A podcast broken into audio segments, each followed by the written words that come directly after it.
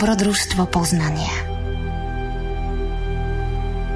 Spoznajme seba samých a spoznáme svet. Zapáľme v sebe obetavú vôľu a vyvedie nás ako zlatá niť z labyrintu neslobody.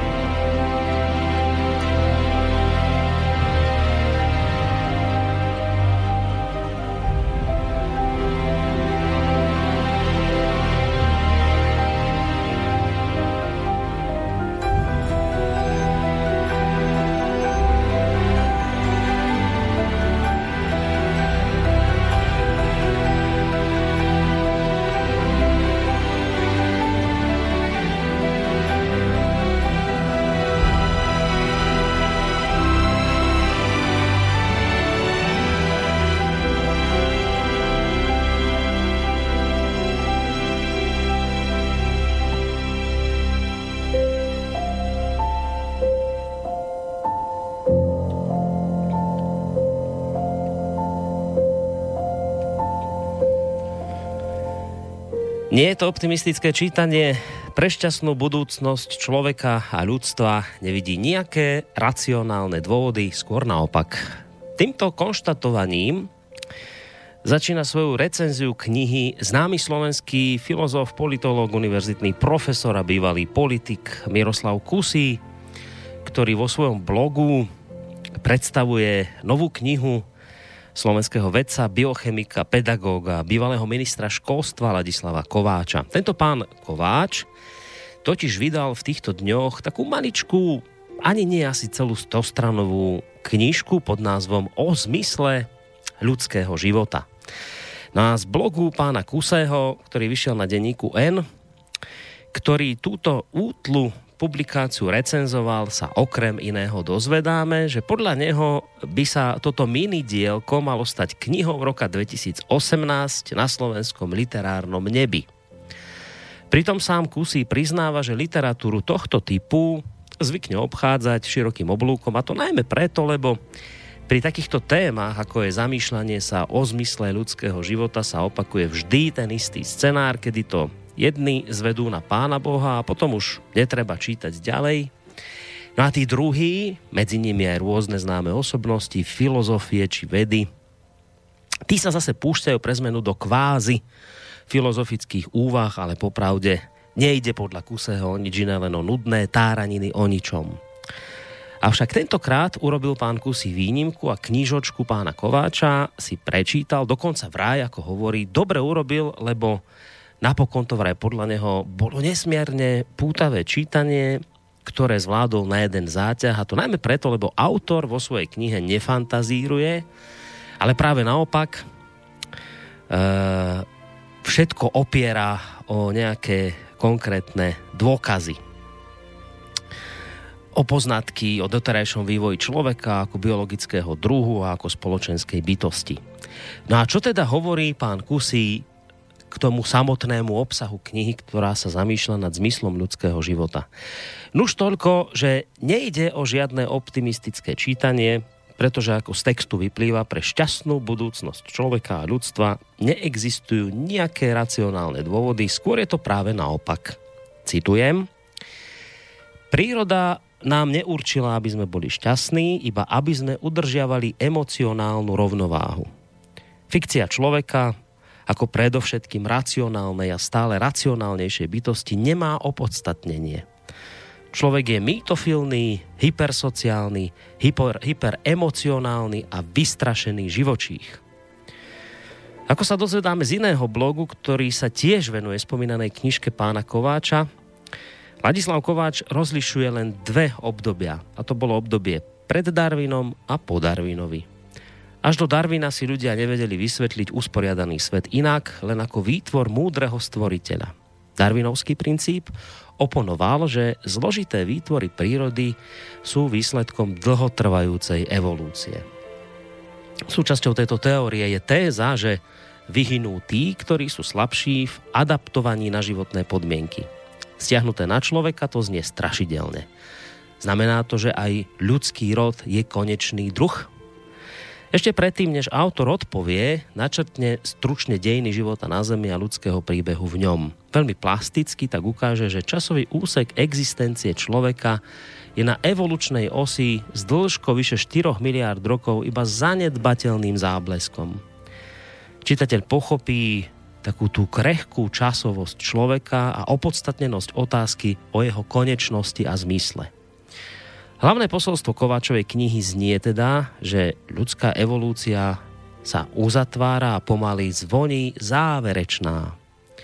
Evolúcia človeka sa chýli ku koncu preto, lebo ubúdajú výzvy na jeho ďalší vývin, jednak klesá reprodukčná schopnosť, no a popri tom to je vlastne prvý darwinovský e, predpoklad zdatnosti. No a potom e, úlohy evolučného progresu preberá človekom vytvorené prostredie, napríklad inteligentné stroje. Človek sa zameriava na udržiavanie slastí, odstraňovanie bolesti a postupne tak ustupuje do zanedbateľnosti.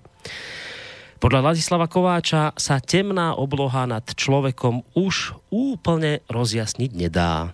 Preto navrhuje to, aby sme aspoň múdro prijali nevyhnutné, čo znamená, aby sme počítali s tým, že tak ako iné biologické druhy pred nami, aj náš druh Homo sapiens opúšťa evolučnú scénu.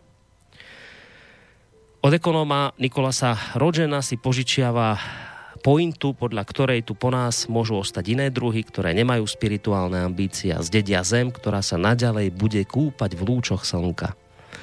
Čo môže byť v takejto situácii pre človeka ešte výzvou? Podľa pána Kováča ide o to, aby sme z povrchu Zeme zmizli na úrovni. Mali by sme sa snažiť urobiť odchod ľudského druhu z evolučnej scény vesmíru vz, vznešeným. Niečo ako párty sa končí a slušný host odchádza nepovracaný. Darwinová koncepcia evolúcie prirodzeným výberom je jednoduchá. Podľa pána Kováča vo svete sa vyskytujú rozmanité veci a javy. Vyskytujú sa dovtedy, kým nezaniknú Svojmu zániku sa bránia tak, že svoje pretrvávanie zaistujú zrýchľovaním zániku iných entít okolo seba. Teda čerpajú z prostredia a tým rozkladajú užitočné zdroje, využiteľnú energiu, stavebný materiál a živiny. Veľmi výhodnou stratégiou niektorých entít, ako si zaistujú svoje pretrvávanie, je, že sa rozmnožujú, že si vytvárajú vlastné kópie. To vedie k tomu, že entity pribúdajú a keďže užitočných zdrojov nie je neobmedzené množstvo, jednotlivé entity o zdroje súťažia. A pretrvávajú tie, čo sú v súťaži úspešnejšie. Pretrvávajú, pretože pretrvávajú. Nie v tom nejakého účelu a nejakého transcendentujúceho zmyslu. Odostupné zdroje zápasia medzi sebou rovnako atómy pri chemických reakciách v skúmavke, organizmy v ekosystémoch a idei v kultúrach, ako aj galaxie v celom vesmíre. Napriek tejto jednoduchosti a univerzálnosti prijatie darwinovského pohľadu robí podľa pána Kováča ľudskej mysli ťažkosti. Darwinová koncepcia je totiž antiintuitívna. Ľudská myseľ hľadá účel vo všetkom a tam, kde ho niet, tam si ho sama generuje. Len čo sa objavili prvé známky vedomia, hovorí pán Kováč, a úžasu z existencie, už svet začal byť zaplňaný poriadkom a účelmi. Škriatkovia, duchovia, bohovia, s ich zámermi a rozhodnutiami boli všade, ešte aj za obyčajným šumením lístia v konároch stromov. Človek je hľadač účelu a zmyslu, no najmä ako tvrdí pán Kováč, autor knihy o zmysle ľudského života.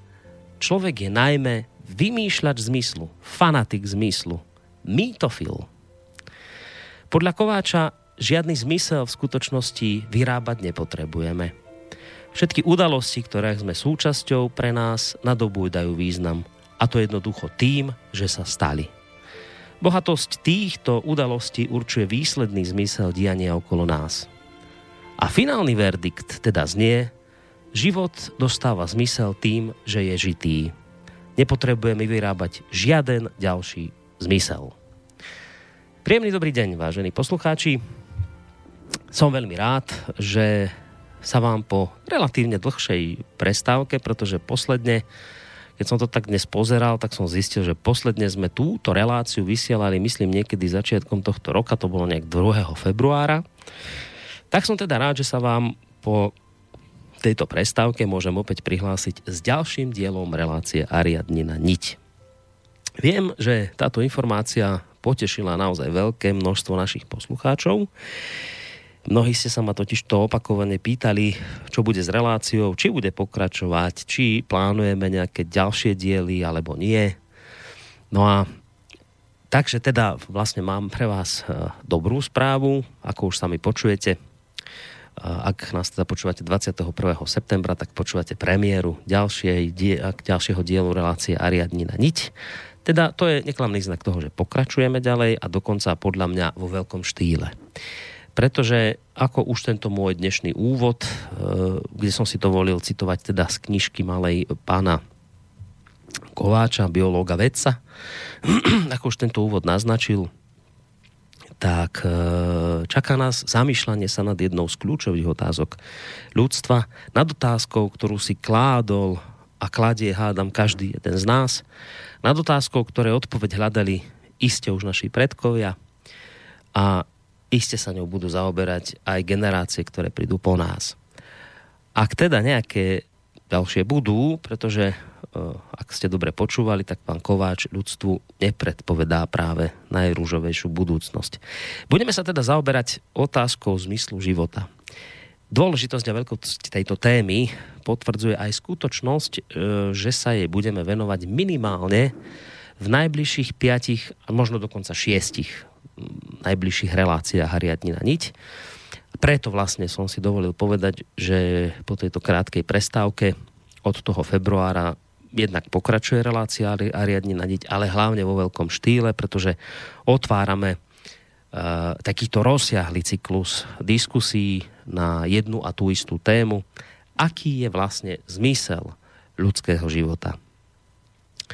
Z môjho dnešného úvodu, v ktorom som citoval vedca Ladislava Kováča, vyplýva, že nič také ako zmysel života vlastne neexistuje a je to len akási mánia ľudstva, ktoré sa hrabe v rámci svojho mýtofilstva vždy v tých istých nepodstatných otázkach zmyslu.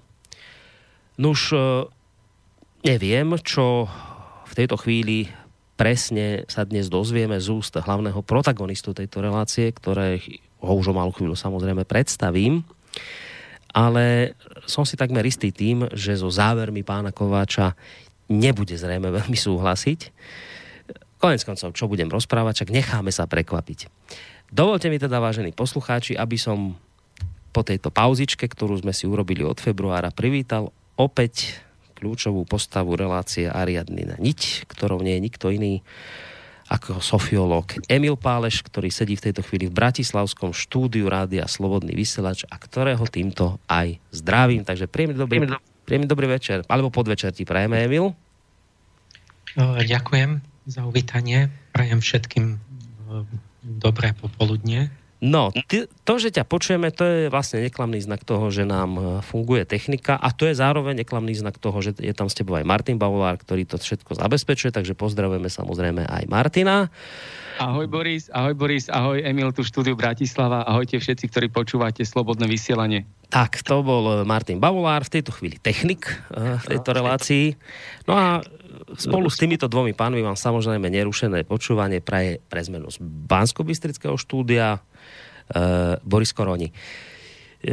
Je samozrejme a platí to stále, že relácia riadne na niť je kontaktná relácia, aj keď dopredu nesľubujem, že ak aj sa rozpíšete, nesľubujem, že na všetky maily dojde, ale predsa len, ak máte chuť písať a chcete nejakú otázku položiť, môžete tak urobiť na adrese studiozavináčslobodnyvysielac.sk a možno potom v tom úplne, e, úplnom závere tejto relácie, na čase sa samozrejme nevení nič, máme pred sebou najbližšie 3 hodinky slova a hudby, takže tam niekde pred tým koncom relácie by sme prípadne, ak bude z vašej strany záujem, mohli e, zobrať aj nejakých poslucháčov na telefónnej linke. Číslo si povieme potom trošku neskôr, ale ešte dodám tu jednu možnosť. E, ako sa zapojiť do tejto diskusie, e, môžete nám napísať aj cez našu internetovú stránku, keď si kliknete na zelené tlačítko otázka do štúdia. Nebudem to teda už naťahovať, lebo aj tak som už hovoril dosť dlho. No, ale skôr, predsa len, skôr ako sa pustíme do tej našej dnešnej témy, do zmyslu života, skôr ako túto veľkú tému Emil otvorí, predsa len chcem ešte sa ti, Emil, ešte raz veľmi pekne poďakovať aj v mene poslucháčov, že si sa teda rozhodol v tejto relácii pokračovať, pretože naozaj to bolo o tom, že že pomaly neprešlo dňa, aby mi poslucháč nejaký nepísal, čo s reláciou, či bude relácia pokračovať. Takže myslím, že v tejto chvíli si naozaj mnohých ľudí mnohých ľudí potešil, takže eh, toto som považoval za potrebné hneď v úvode povedať, že som rád, že pokračuješ a teda budeme pokračovať aj ďalej. My sme si, tá informácia pre poslucháčov, my sme si už aj naplánovali nejaké tie ďalšie diely eh, do ďalších mesiacov. A ešte jednu vec chcem otvoriť, aby sme na to nezabudli. Ja som práve dnes, alebo myslím včera, už si to nepamätám, vyhodil na našu facebookovú stránku aj informáciu o tom, že sa ti začína škola angelológie. Tak ešte k tomuto som chcel, skôr ako sa ponoríš do témy, tak k tomuto som ešte chcel pár informácií, lebo zase tiež mi nejakí ľudia písali, že po tom, čo si prečítali tú výzvu, alebo tú informáciu u nás na Facebooku, tak mi potom písali, že kde by sa mohli prihlásiť, ako prihlásiť. Tak som si povedal, že túto tému ešte otvorím s tebou pred samotnou tou hlavnou témou dnešného večera. Takže škola angelológie, kedy začína, ako sa ľudia môžu prihlásiť? Skús tak technicky na úvod. No, no na, na mojej stránke www.sofia.sk tam sú vždy všetky informácie. Vidíte aj, že obsah a minulé školy a tak. A v novembri začína zase ten, akoby tá prvá trieda. Keď sa nazbieral ľudia, nová skupinka, tak vlastne pôjdu do toho prvého seminára a potom ďalej. Takže to je to, je to čo si posielal, tam je ten dátum. Mm-hmm. A keby to boli rozklikli tam celé, tak tam, tam, tam sú linky na moju stránku. Je tam linky, že obsah školy, je tam link, že prihlášky, termíny a prihlášky, tam, tam tam je zoznam termínov a vo Worde tam je prihláška, ktorú sa dá rozkliknúť a poslať mailom. Dobre, a teda vyzerá to nádejne, že ten e, prvý ročník spustíš tento rok, alebo ako to momentálne vyzerá? To už závisí od toho počtu ľudí. No veď áno, veď preto sa pýtam, že či sa ľudia nahlasujú, alebo zatiaľ, že ako to vyzerá. To je tak, že oni tak neviem, koľko tam je teraz ľudí. Keď to bude aspoň 40 ľudí, tak to uh-huh. skutočníme. Keby to bolo menej, sa to zruší teda posunie, možno na jar alebo čo, ale posledný rok aj minulý, aj predminulý rok to bolo tak, že sa nezmestili. Hmm, tak to je dobré. Poslali prihlášku už tesne predtým, že už, už vlastne sa nezmestili, museli čakať na, na ďalší kurz, tak um, ja doporučujem prísť do školy, lebo tam bereme iné veci, než čo hovorím tu a stojí to za to, je to len raz za pol roka. To nie je veľa času. A vlastne vďaka tomu sa tá škola môže uskutočňovať, že tam vlastne sa vytvorí aj nejaké, nejaký taký kolektív alebo vzťahy, alebo vlastne môžem uvidieť tých ľudí, že s kým vlastne rozprávam a tak, že sa môžu odvinúť aj nejaké ďalšie veci, nejaká spolupráca. Tak, čiže my sme samozrejme veľmi radi, že u nás e, tieto relácie vysielaš a pre mnohých e, poslucháčov, ja sa im vôbec nečudujem, e, je táto relácia mimoriadne podnetná práve tým všetkým, čo sa tu dozvedia, ale treba myslieť vždy na to, že to je len časť toho, čo tu Emil môže a je schopný povedať za tie 3 hodiny.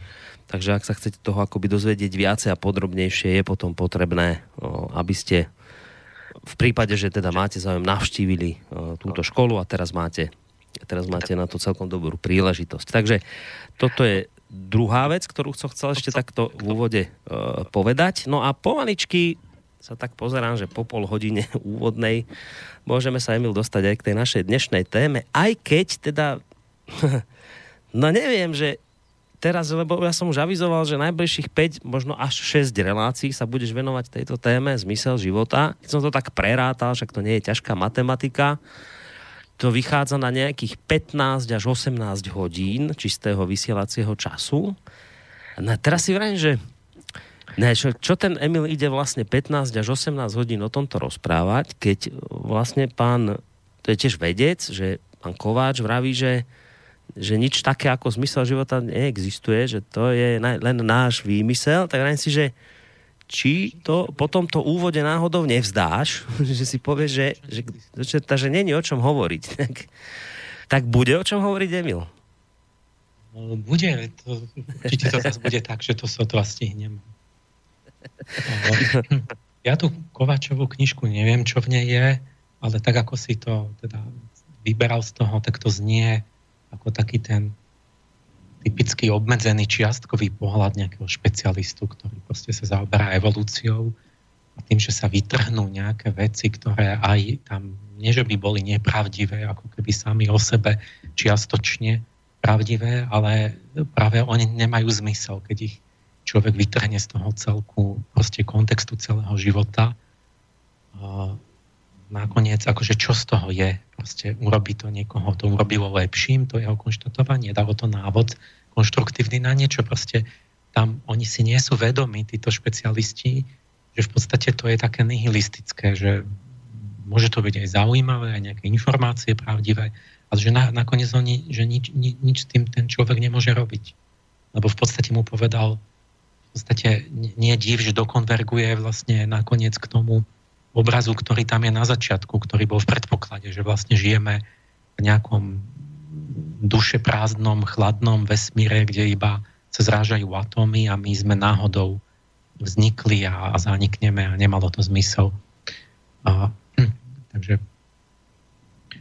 a, to, to, je, to je No on sa napokon dopracoval, on sa napokon dopracoval Emil ku konštatovaniu, že by sme náš odchod mali urobiť veľkolepým z tejto scény, lebo že teda ľudstvo končí, evolučne, že končíme a teda našou náplňou v tejto chvíli je už len urobiť nejakú pompéznu bodku za tým, čo sme tu za ten záblesk tých miliard rokov predviedli, takže to je asi našim konečným cieľom rozlúčiť sa pompézne.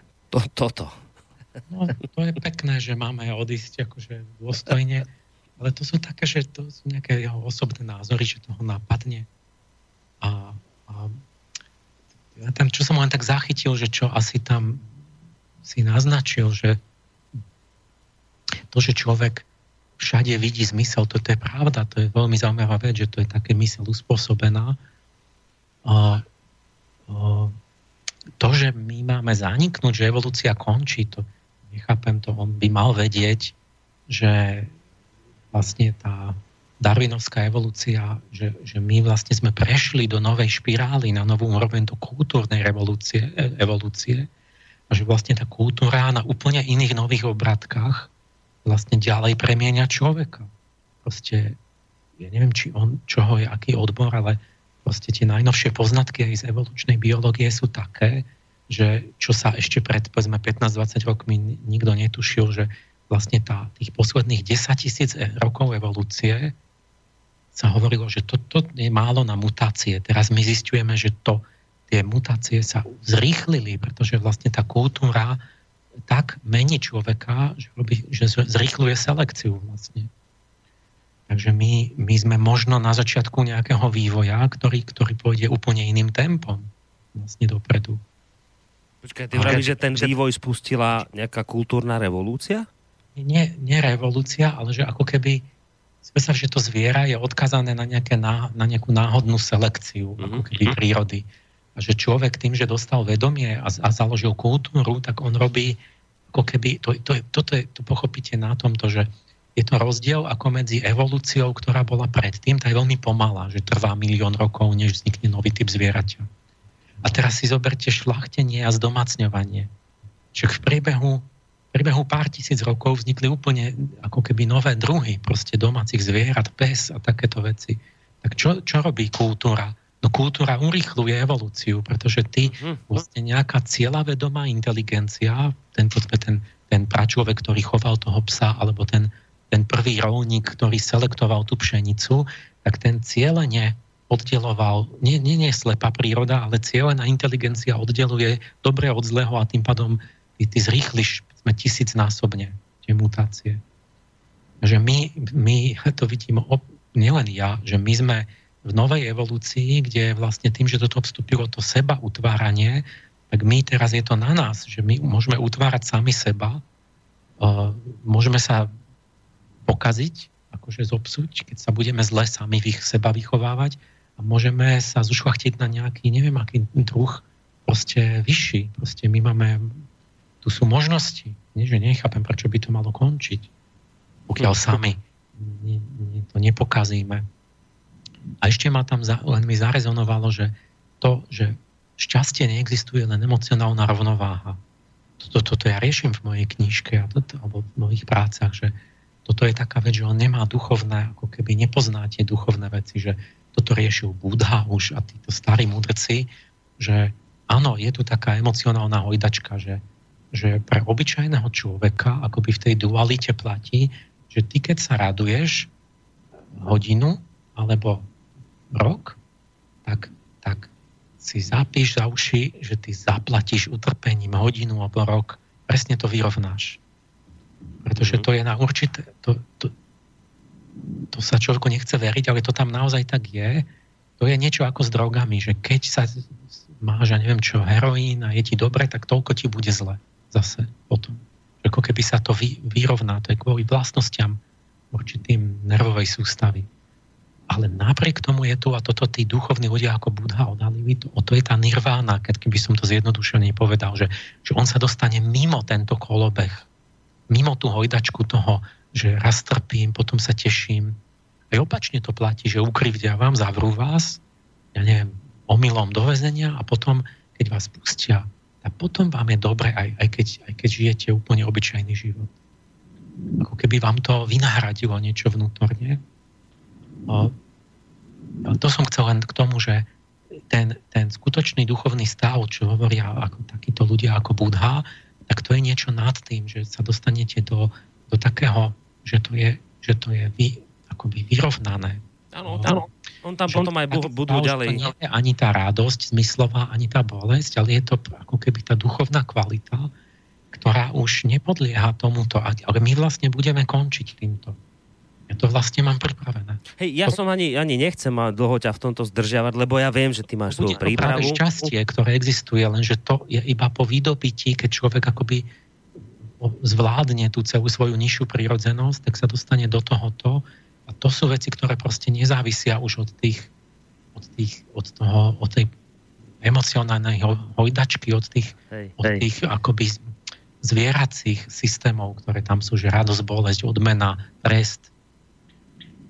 Len a tak korektne chcem povedať smerom k pánovi Kováčovi, lebo ja som mohol len niektoré výňatky z toho samozrejme povedať, z tej jeho knihy, ku ktorým som sa dostal, že, že on tam potom práve toto ďalej rieši v tej svojej knihe. Práve tento buddhizmus a ten zážitok z, z, z daného konkrétneho okamihu, že ako to je nakoniec to vlastne riešenie, ktoré on nejak ponúka alebo opisuje. Len, a, a viem, že chceš už ísť k téme, len ešte predsa len jednu vec sa spýtam, keď už si, keď už si otvoril tú tému tej emocionálnej hojdačky, že, čiže to je, prav, to je naozaj pravdivá informácia, že to takto funguje. Hej, že keď sa rok a deň tešíš, tak potom zase budeš mať, že rok a deň nešťastie. Ale že, a to nechcem spýtať, nechcem ťa tým nadlho zameškať, ale že a to, to, a to prečo takto funguje? By som to mal nejak veľmi stručne, bo fakt my dojdeme k tomu, že keď, lebo musíme uvedomiť, že máme dva druhy, že máme niečo akoby, poviem to, duš, duševné, emocionálne, ako keby radosti a bolesti, ktoré sú viazané na nejaké vonkajšie podnety, na zmysly a na, ja neviem, na takéto veci. A je v tom istá pasivita a tam, tam platí tento zákon, že ako keby sa to vyrovná. Že tam, tam teraz to chcem veľmi rýchlo povedať, ale určite to napríklad súvisí aj s tým, čo zažívajú ľudia, že dá si antidepresívum, že berú Prozac Američania a je im lepšie. Ale počase aj tak sa dostanú do nuly, do toho priemeru a keď si, prestanú brať to anti, tak, tak im je zlé. A prečo je to? No zistili, že vlastne mozog sa mení pod vplyvom toho, mení sa počet tých receptorov radosti, bolesti, transmitery, tak to sa, to sa stále vyrovná. Čiže vy môžete brať nejakú, nejaký dopamín, že budete nadšení a, a, a po chvíli bude, bude vám len tak ako normálne lebo sa prispôsobím, zmení sa mozog, vlastne štruktúra, množstvo tých receptorov a tých látok. A, a keď to ale prestanete brať, tak potom vám bude rovnako dlho sa budete cítiť zle, ako, ako vám bolo dobre predtým.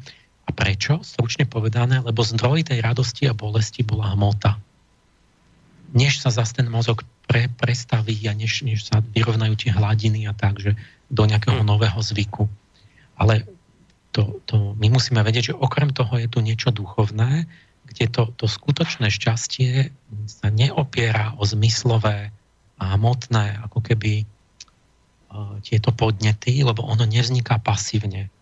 Šťastie nie je niečo, čo si užívam, pretože si niečo dám a tak. A preto je nezávislé potom od týchto vecí. Hmm. Rozumiem. Rozumiem.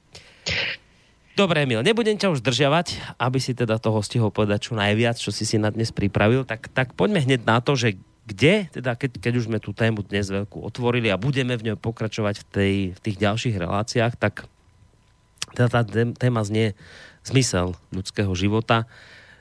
Kde chceš začať pri pátraní po odpovedi na túto otázku? To som vybral, čiže som vlastne vybral tú najväčšiu tému.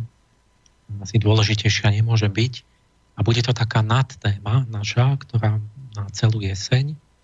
A v tom urobíme 5-6 relácií, kde začnem prvou, že zhrniem celú fla- tú logoterapiu Viktora Frankla, lebo on vlastne je taký priekopník, ktorý objavil, znovu objavil zmysel života a uvidíte práve, že nie teoreticky, špekulatívne, ani nie, že veri, verte v Boha, to je na tomto krásne, že on to objavil v úplne reálnej polohe.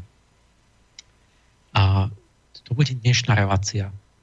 V budúcej by sme prešli do takého, že, že ten, ten taký hlavný zákon duchovný, ktorý Frankl spoznal, tak ho rozšírime a aplikujeme ho aj na spoločenstva, na, na skupiny, na, na civilizácie. V takých širších súvislostiach si to preberieme. Potom v tretej časti by sme začali akoby zapriadať do biografie, že povieme si, že kedy človek v tom oblúku svojho života má najlepšiu príležitosť objaviť ten svoj vlastný zmysel života a v čom to je, ste štúdie také dlhodobé, celoživotné, že čo je v živote dôležité. Tu harvardskú štúdiu tam poviem a tak ďalej. V štvrtej relácii a piatej prejdeme k tomu, to bude nadvezovať všetko, taká otázka, že v čom je, ako ten zmysel súvisí s osudom, čo je osud, že ten osud je stručne povedané v kvalite našich emócií, ktoré, ktoré riadia celé to podvedomie a budeme to dávať do takej praktickej polohy úplne konkrétnej, že kedy človek, ako, ako v tej biografii dospejeme k tomu, že máme pocit zmysluplnosti a šťastia a naplnenosti života, alebo skončíme v zúfalstve. A to umenie je v tom, že ten, tá voľba toho zmyslu života v strede na poludne života je rozhodujúca pre, pre premenu našich emocionálnych, no, premenu emócií. Od toho závisí potom v podstate osud človeka. A takže dojdeme k takému praktickému riešeniu, že typo, klasifikácia emócií, vyššie, nižšie emócie, ako sa premeniajú, v čo, čom je to, či vládnu oni nám, alebo my im. A, a pri tomto, pri, pri tom výklade tých emócií si mimochodom vyložíme celý gnosticizmus, čiže duchovný prúd neskorej antiky, ktorý je taký, taký veľmi tajúplný a záhadný a otázka, či mu niekto rozumie a my si to vyložíme tak, že tomu budeme rozumieť presne, že o čom hovorili tí gnostici. Takže toto je náš program vlastne do takého novembra. No, zaujímavo to znelo. Zaujímavo to znelo. Čo budeme sa okolo toho zmyslu života točiť stále z takých rôznych strán a zase sa nám to bude v takom kruhu do takej mozaiky celej skladať. Dobre, tak dnes začneme, začneme teda Viktorom Franklom, ak som ťa dobre počúval, a jeho logoterapiou. Tak poďme na to. No, ideme na to. Viktor Emil Franko, môj menovec, 1905 až 97, či človek 20. storočia. Ja začnem tým, že v tej mojej práci ja som teraz, čo robím, ja tých slnečných hrdinov a zasvetencov, taký celý ten rytmus ukazujem, že to po celé dejiny v rytme Michaela prichádzajú tí slneční hrdinovia a, a, a mudrci. Prvý bol Enoch pred 5000 rokmi. Mne sa podarilo vieryhodne datovať Enocha, čo je úplne najstarší patriarcha, lebo to on bol nažil, zdá sa, že, že, že sa to dá povedať, že okolo 3000 v Sipare, to bola kultúra Jemdet Nasr, veľmi stará, vtedy len vznikalo písmo. On bol prototyp všetkých týchto slnečných múdrcov, ktorí na ňo sa potom odvolávali. A keď som si kladol otázku, že a teda kde my žijeme tiež v Michalskom období, kde máme my tých, tých slnečných hrdinov? Pre dnešok otázka dôležitá. Ako majú vyzerať, keď už nebudú na koni s mečom a tak. A jedným z týchto hrdinov je určite tento Viktor Franko. On pochádzal, začnem jak to z jeho života vyplynula tá, tá logoterapia. Um, on, on bol vlastne viedenský psychológ. Viedeň podľa angelológie a podľa psychológ? astrológie. Už psychológ či psychiatr? Psychológ. Psychológ. psychológ. A, no ale aj psychiatr len, len taký, nie taký... Vyštudovaný. Psychiatr skôr psychológ, lebo mm-hmm. on skôr akoby robil terapiu ľuďom, ktorých my pokladáme vlastne za normálny. lebo nie, nie nejaké tie poruchy, že, ja neviem, také, že nejaký schizofrenik, ale normálny človek, ktorý má problém, povedzme, že to je tá logoterapia, že pomáha mu ako keby nájsť zmysel a tak. Ale to je jedno, proste psychikou sa zaoberal psychológ. A to som, že, že, že Viedeň je venušanské mesto. A to je stará známa vec, to už v stredoveku hovorili tí hviezdopravci. No a tak vo Viedni máme vynikajúcich psychológov. Ale, ale to, to oni nemohli vedieť v stredoveku, že prídu tí psychológovia v 19. 20. storočí. Máme tam Freuda, máme tam Adlera a to sú, to sú zakladatelia psychologických škôl a Frankla. Čiže najmenej tri významné školy vyšli z Viedne a každá e, mala ale iný názor na to, že čo je to hlavné v živote človeka. Tak Freud je známy, že on pokladal za hlavnú základnú hnaciu silu našich životov je vôľa k slasti. A že to nás poháňa. A to iba všelijako tak zakrývame, aby nejakou kultúrou a tak.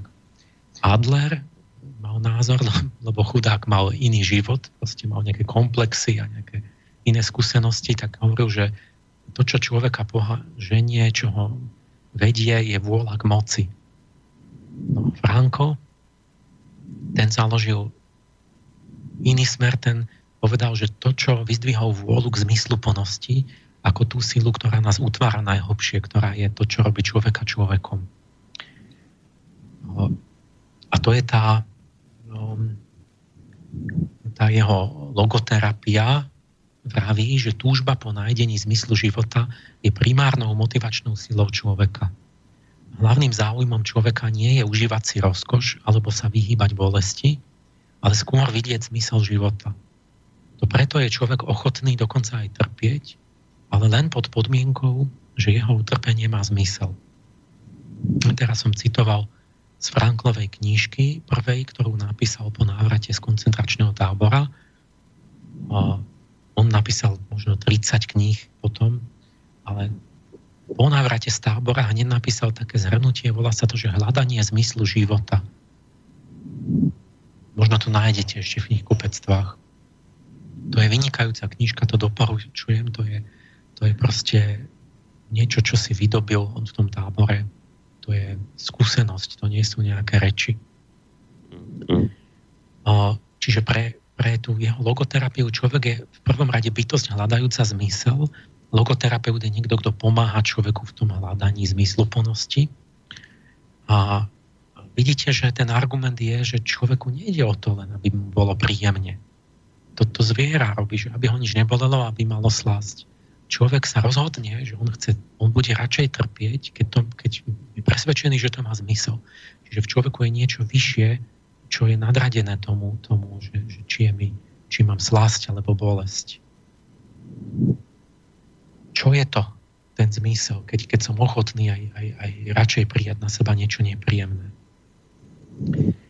No ja vlastne chcem ukázať, že táto Franklova logoterapia v 20. storočí, že to je Michaelská inšpirácia vo veľmi čistej podobe a veľmi súdobej, modernej podobe. Nie je tam nič o anieloch, ale tá, ten obsah, ako to on vyjadril modernými pojmami, s takou kryštálovou jasnosťou, úplnosťou, v podstate bezchybnosťou, to je ako keby, to je to, že on, tam nájdete tú, tú starú Michalskú múdrosť, ale ústami psychológa 20. storočia. Dalo by sa povedať, že to je psychológia, tak jak tá, tá Freudová je hlbinná psychológia, lebo Freud sa ponára do podvedomia, nachádza tam tie, tie, tie príšery vlastne zveroludské, ktoré, ktoré sú v pod, pod, akoby podpaluby tej psychiky, tak, tak tá Franklová sa dá povedať, že to je psychológia výšin že on skúma nadvedomie, že sa zaoberá tým, čo z hora formuje človeka. Hm. Je podľa mňa tá najúplnejšia, pretože málo je takých psychológií, že on je on, on vlastne uchopuje človeka celého, nemá to čiastočné. On tam má všetko, čo k človeku patrí. Človek je telesný, duševný aj duchovný. A, a všetky tieto tri rozmery sú rovnako dôležité Franko si toho je plne vedomý, že sa navzájom ako keby spletajú, spriadajú tie tri rozmery, navzájom sú relatívne oddelené, ale zároveň sa ovplyvňujú a všetky tri sú dôležité, ale ten duchovný rozmer je to špecifické, čo nás robí ľuďmi na rozdiel od zvierat. Niečo z jeho života, že jak to začalo. Tak Franko sa narodil v židovskej rodine na, a žili na Morave. On je vlastne tu od nás.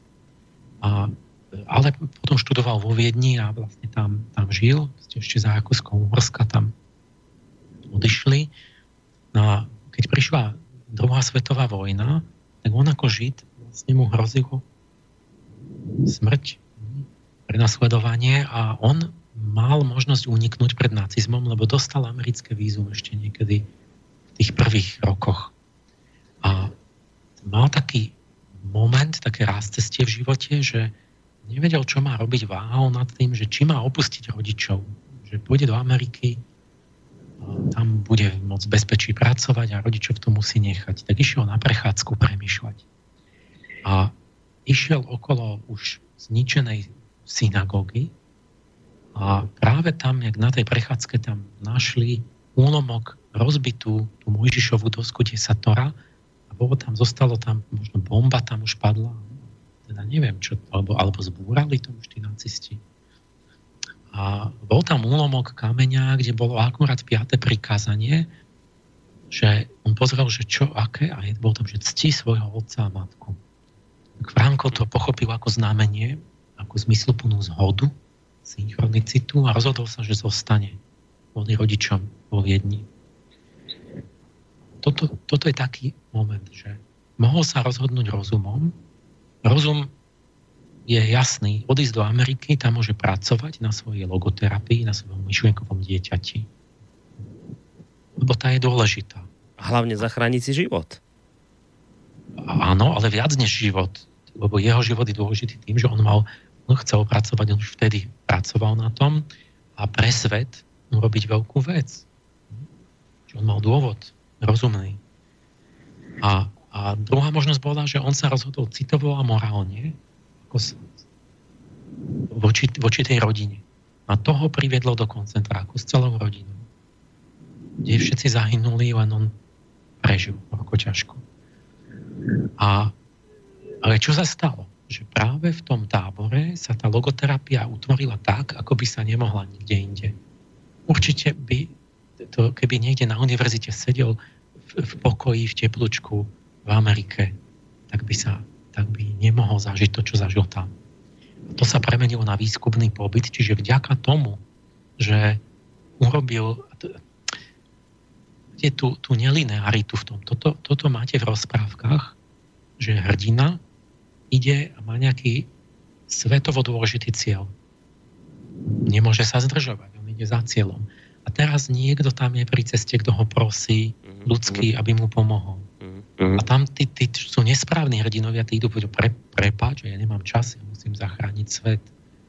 Ten správny hrdina, ten sa zdrží, ten to odloží, ako by sa rozhodne zo srdca a nie rozumom a potom vysvetne, že vlastne to nebola okluka a odbočenie, ale že to bola vlastne priamejšia cesta k cieľu. Ale to ne, nemôžete vedieť dopredu. To je už tá, akoby tá prozreteľnosť, lebo on tam pomôže nejakej babičke alebo nejakému zvieratku. A to, tomu povie, že vieš čo, a kam ideš ty? A potom zrazu mu povie nejakú informáciu, bez ktorej by to vôbec nemohol dokázať. Áno, áno, áno. Tak takto to, to, v tých rozprávkach to takto je. No tak to bolo s Franklom, že on urobil rozhodnutie, kde, ako, ktoré, ktoré ako keby bolo odbočenie od cieľa a to práve viedlo k jeho cieľu, tomu naplneniu. Takže dostal sa do tábora, teraz začal tam pozorovať ako psychológ, mysliteľ, že ako sa ten život v tábore odrážal v mysliach väzňov. Že oni tam mali hlad, zimu, krutú prácu, špinu, choroby, ponižovanie, bytie, zranený, všetko. A že proste hrozný život, takže najhorší okamih dňa bolo prebudenie, lebo v sne to bolo určite lepšie a keď ste do nového dňa sa zobudili, tak že Bože, že to, to, toto je tá realita, že znova popísal mnoho zaujímavých vecí, paradoxy. Som si dva vypísal, že zistil, že tí, telesne silní, proste chlapi ako hora, tak tí padali skôr, než tie tintitka, tí, tí takí tenkí. Prečo? Lebo, lebo hovorí, že tí robustní, akoby chlapi veľkí, že mali, nemali taký bohatý vnútorný život intelektuálny, ako niektorí, povedzme, telesne slabší, ale akoby intelektuálne bohatí ľudia, a tí sa vlastne mohli utiahnuť do toho svojho vnútorného sveta. A že títo, títo siláci nemali sa kam utiahnuť a boli ako keby duševne obnažení, vystavení tomu okoliu. Že nevedeli si vytvoriť taký vnútorný priestor. Rôzne iné veci zdravotné, ktoré, že, že neviem, o čo všetko sa staráme a že tam zrazu to nebol problém, že, čudné veci, že neumývali si zuby, ale tak rôzne, že také, také proste určité zmeny, ktoré už ani my nepoznáme, ktoré sa udejú s človekom v týchto podmienkach. Ale hlavné pozorovanie, o ktoré nám pôjde, a je, že on vlastne tam si uvedomil, že vlastne prežije, že kto prežije ten tábor. Vlastne to zhrnul potom tak, že, že prežívali to tí, ktorí, ktorí mali nejaký dôvod prežiť. Museli mať dôvod, ktorý ich udržal pri živote. A to bolo jeho zistením. A ja vždy, ja, ja, ja z tej knižke vždy poviem, že citujem o tom. Na svete nie je nič, čo by tak účinne pomohlo človeku prežiť, aj v tých najhorších podmienkach, ako, ako vedomie, že jeho život má zmysel. V nacistických táboroch najväčšiu šancu prežiť mal ten, kto vedel, že na neho čaká úloha, ktorú má vyplniť. Čiže ľudia, ktorí vedeli, že ja, ja musím prežiť, musím, lebo ma čaká rodina, lebo mám nejakú prácu, lebo niečo, tak, tak ten, tá myšlienka ho držala pri živote. A to, toto je tá elegancia toho, že o zmysle života sa popísalo a filozofii o tom špekulovali. A to všetko dnes už neplatí pre ľudí. Čo tam povedal, ja neviem, Aristoteles, že máme nejaký zmysel, ale to sú nejaké iba také, také reči, nejaký, nejaká omáčka filozofická. Dnes filozofi o tom debatujú a, a nikoho to, nikto to nejak, je to také ako vzdušné zámky, že, je tak nejaký dôkaz, racionálny ste našli, že, že by teda mal mať nejaký zmysel život. Ale, ale, ale človek povie, no ale ja mám pocit nezmyselnosti. A Franko, on nešpekuloval o tom, on, on objavil a ukázal ten, ten zmysel života ako reálny prámen duševnej sily. Čiže ako úplnú faktickú silu, od ktorej závisí, či žiješ, alebo si mŕtvy. To je dosť reálne? Že keď sme darwinisti, meráme život prežitím. Franko ukázal, že prežitie od ničoho nezávisí tak, ako od toho zmyslu života. To keď nerátame, že vás zastrelia alebo niečo. Ale dokonca aj v takých hrozných podmienkach, jak ten tábor. Že citujem znovu, keď chcel človek v koncentračnom tábore získať duševnú silu, musel si nájsť nejaký cieľ v budúcnosti. Pre nás väzňov tieto myšlienky neboli špekuláciami odrezanými od reality naopak boli jedinými myšlienkami, ktoré nám mohli nejako pomôcť. Chránili nás pred zúfalstvom. Čo v konečnom dôsledku zodpovedalo za vnútorné rozpoloženie väzňa, bolo skôr jeho slobodné rozhodnutie. Psychologické pozorovania ukázali, že len tí z nich, ktorí dovolili, aby sa rozplynula ich vnútorná opora, založená na ich morálnych zásadách a duchovnom vnútre, nakoniec podľahli ničivým vplyvom koncentračného tábora že človek mal v sebe niečo, nejaké duchovné jadro, ktoré súvisí s morálkou a s, s, s nejakým zmysluplným cieľom. A toto je akoby také niečo, čo, čo drží celú tú jeho psychiku pohromade. A kto toto si nechal nejako zobrať, že sa nejako vzdal vnútorne, že tak, tak ten, ten vlastne začal, tí, umerali prvý, teda skôr. Takže, takže vlastne tí to neprežili.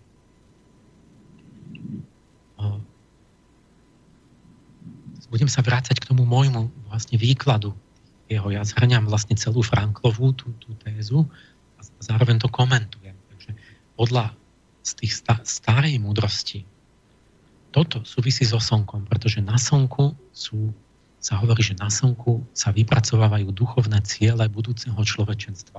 Takže na slnku je pravzor človeka.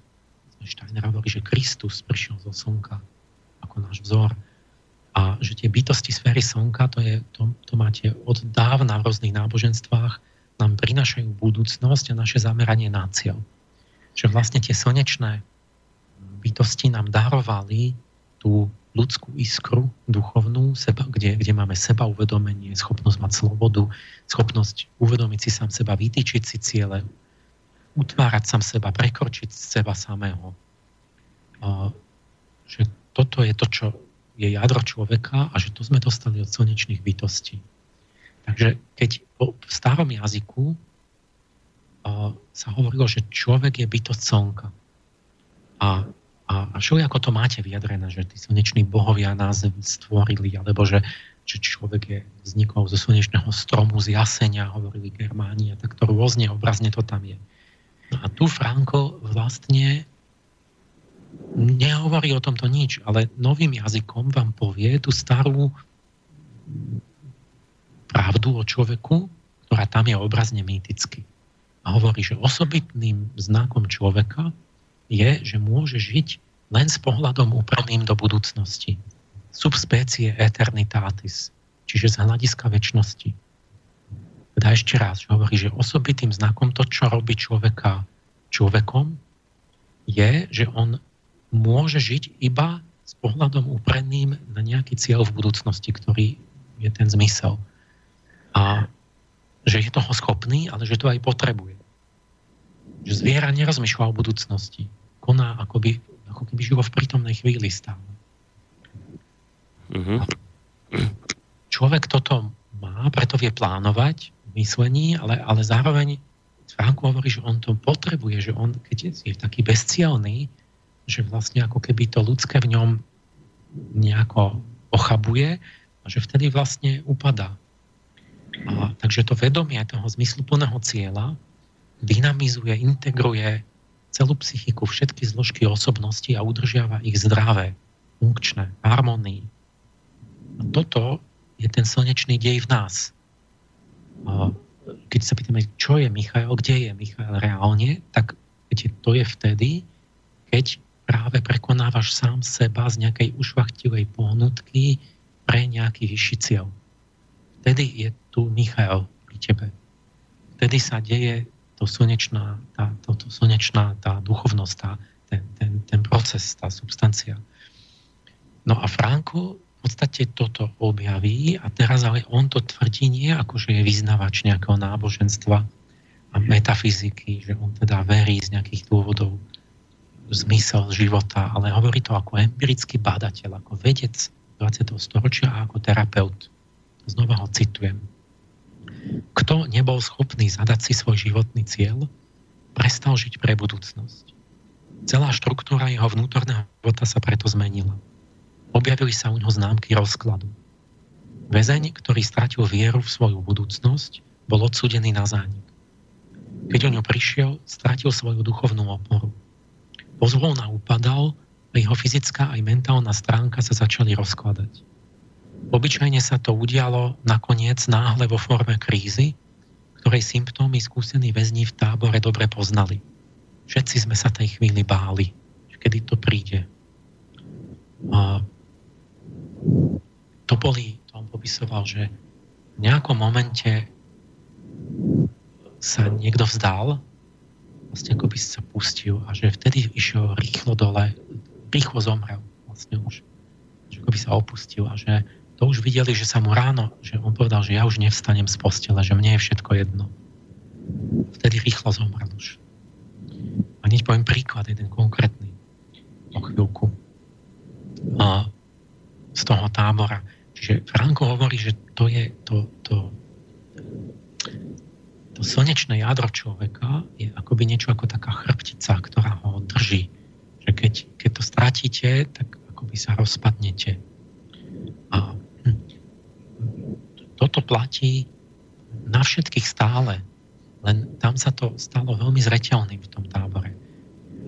My napríklad máme taký fenomén, to je známa vec, že ľudia, keď odídu do dôchodku, tak sú, sú možné dve, dva scenáre. Niektorí ľudia už sa nevedia dočkať, lebo majú plno práce, plno zmysluplných veci, ktoré chcú robiť. A to je fajn potom ale sú takí, čo boli tak spojení s tou prácou svojou, že boli vážení, boli oceňovaní, boli celý život niečo vedeli robiť, že zrazu ich pošlú akože do výslužby a oni nemajú nejaké náhradné, duševne rovnocenné zamestnanie, také zmysluplné, také nie sú takí potrební a tak. Zrazu začnú náhle upadať, ochorejú, zomru. Minulý jeden, niekto na, na škole toto rozprával, že že niekto do 70 pracoval alebo niekto takého už presloval, proste ho už donútili, že musí odísť, že on bol jak mladý, živý, všetko a že zrazu, že nevedel a neveril vlastným očom, že v priebehu roka ako zhrbený šedivý starček. Že úplne zmenený a konec. A toto je známa vec a to, to je tým, to, na tomto vidíte, že strátiť ten zmysel, že na čo som tu, pre koho som znamená, že veľmi rýchlo sa začne meniť vlastne, psychika začne meniť aj to telo. Hm. Iný príklad známy je, že skúsení generáli, keď vedeli, že keď, keď nebola úloha bojová, tak oni robili to, že dali vojenské jednotke zbytočnú prácu. Nejakú zdanlivú. Proste dali rozkazy, že aby bolo, aby, aby, a na čo? No oni vedeli, že nič tak nerozloží tú jednotku ako záhalka. Že to rozloží morálku, že začnú byť e, proste takí demoralizovaní začnú byť a že začnú, neviem čo, rozbroje a hádať sa a, a takéto veci. Ale keď, keď im dajú radšej zbytočnú činnosť robiť, tak v tom sa udržujú ako keby v tej, tej cieľavedomej forme, že musia riešiť problémy, musia sa nejak držať, držať vo, seba disciplíne a vo forme a že vlastne sú v kondícii, že vlastne tá, tá primeraná záťaž robí človeka ho dáva do kondície. Je to to, to, to isté, ako keby človek necvičil, tak by za chvíľu vlastne ne, nevedel stať na nohy. Niečo tam hučí úplne jak taká. Áno, áno, ja to tiež počujem, že nám to tu strašne hučí a neviem v tejto chvíli absolútne, čo to môže byť. Takže skúsime, skúsime to urobiť tak, že uh, rozpojíme Skype a skúsime sa spojiť znovu. Možno, možno to pomôže, uvidíme. No, lebo naozaj, naozaj nám to strašne húčalo a nie som schopný v tejto chvíli absolútne zistiť, že prečo. To je informácia pre poslucháčov, že náš technik s tým v tejto chvíli samozrejme niečo skúša urobiť, ale uvidíme, že či sa podarí niečo v tomto smere urobiť. No, počujeme sa teraz. Haló? Ja počujem. No, dobre, teraz nám to, teraz nám to nehučí, ako sme sa rozpojili, takže môžeme pokračovať. Dobre, takže toto je to príslovie, že zahálajúca mysel je diablovou dielňou. To je veľká vec.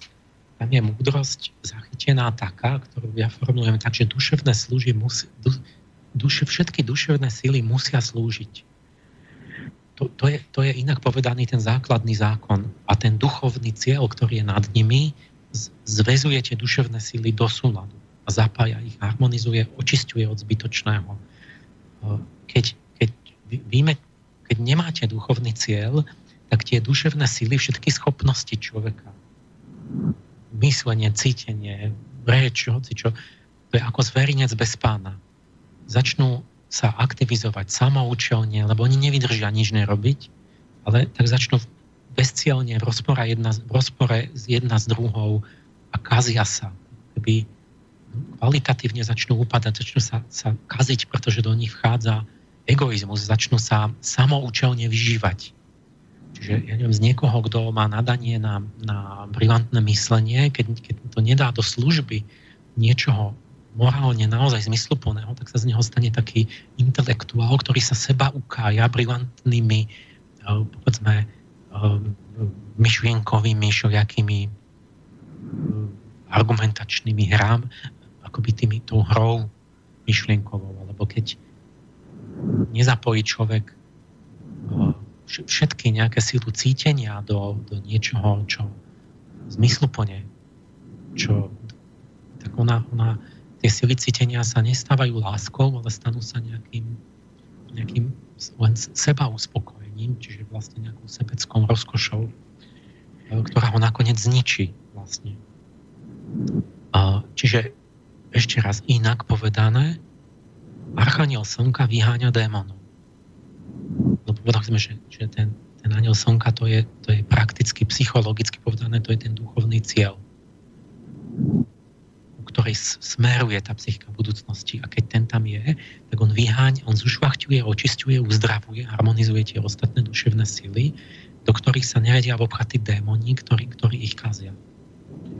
Toto ja som nazval, že to je, toto je nejaký najdôležitejší ústredný psychospirituálny zákon. Čiže nie psychosomatický, ale, ale nejaký spirituálno-psychický, lebo tam ide o to, že ako duch pôsobí do duše že vlastne tá duchovná prítomnosť tú dušu ťahá nahor a ozdravuje. To je najdôležitejší zákon pre človeka, tvrdím. A Michael, pakujem to, sa sprítomňuje v našom úsilí o vyšší cieľ. A Franko to povedal takto. To, čo človek skutočne potrebuje, nie je stav bez napätia, ale skôr snaha a boj o hodnotný cieľ, slobodne zvolený smer konania duševné zdravie sa zakladá na istej miere napätia, napätia medzi tým, čo už človek dosiahol a tým, čo by dosiahnuť chcel. Alebo na rozdiele medzi tým, čo človek je a čím by sa chcel stať.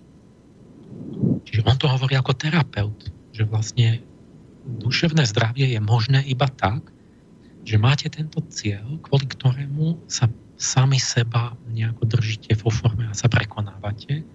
Čiže vy musíte mať niečo, čo chcete dosiahnuť, čo nemôžete, že ja som so sebou spokojný a ja si budem len, ja neviem, pasívne konzumovať, užívať.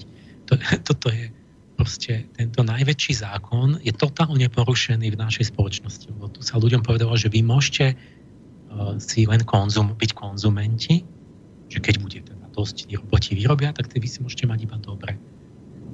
To je úplná sprostosť. Mm-hmm. im povedať, že ale duševne začnete upadať. Že nastane psychický rozklad. Že to nejde Čiže nastali by také problémy, ako náhle by bol tento blahobyt a duchovne bezcielný. Tak ono sa to deje, ale, ale že keby to tak išlo ďalej, tak, tak vlastne no, to, je, tak, to je permanentná spätná väzba, že čím viac toto akože robíme, tak tým viac tí ľudia sú skazenejší a vznikajú automaticky samočine nové problémy. Takže zase sa musíme, zase musíme s niečím bojovať, niečo prekonávať. To sa, to sa takto samo akoby urobí v tej spätnej väzbe. A potom vlastne je to tak, že stále musíme s niečím bojovať, stále je nejaké nové zlo. No ale to je spôsobené len tou duševnou pasivitou, že ľudia, ako náhle im je chvíľu dobre, tak oni si nedajú žiaden cieľ duchovný.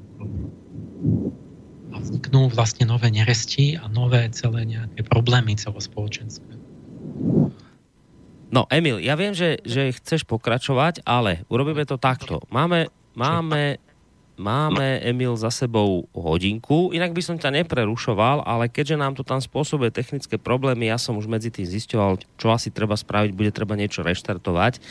Takže spravíme to takýmto spôsobom. Dáme si teraz e, pesničku, počas ktorej my skúsime nejaké veci urobiť, aby nám to tam nešumelo a nehučalo, lebo to je pre poslucháčov dosť nepríjemné, keď to tam šumí a hučí. Takže e, teraz to trošku prerušíme pesničkou. Tu by sme dali tak či tak, lebo však máme hodinku za sebou, ktorú zahráme z CD. My za ten čas vlastne skúsime zreštartovať počítač a uvidíme, či to nejakým spôsobom e, pomôže, ale podľa toho, čo som počul, by to mohlo pomôcť. E, takže e, dáme si teraz hudobnú prestávku a potom verím, že nám to bude fungovať už lepšie.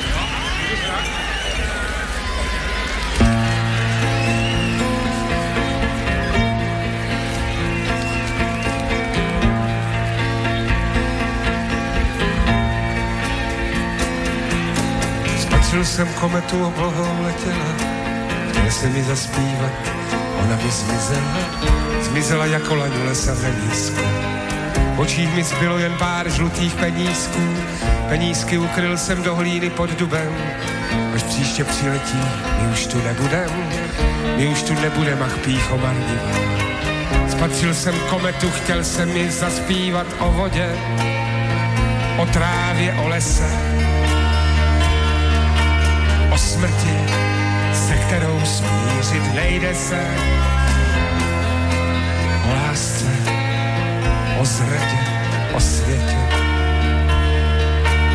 a o všech lidech, co kdy žili na téhle planetě.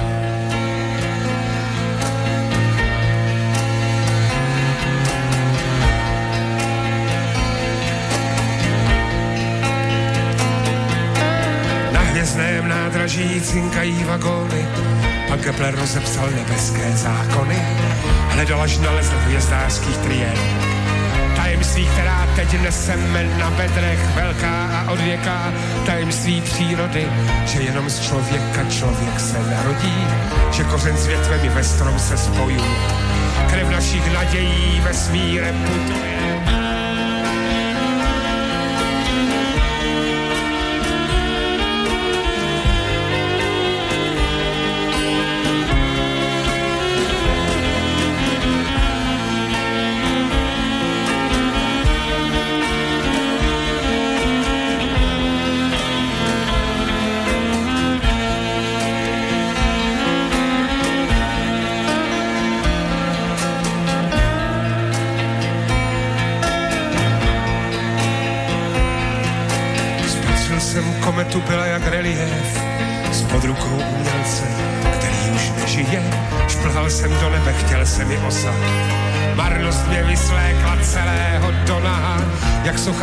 Bílého mramoru.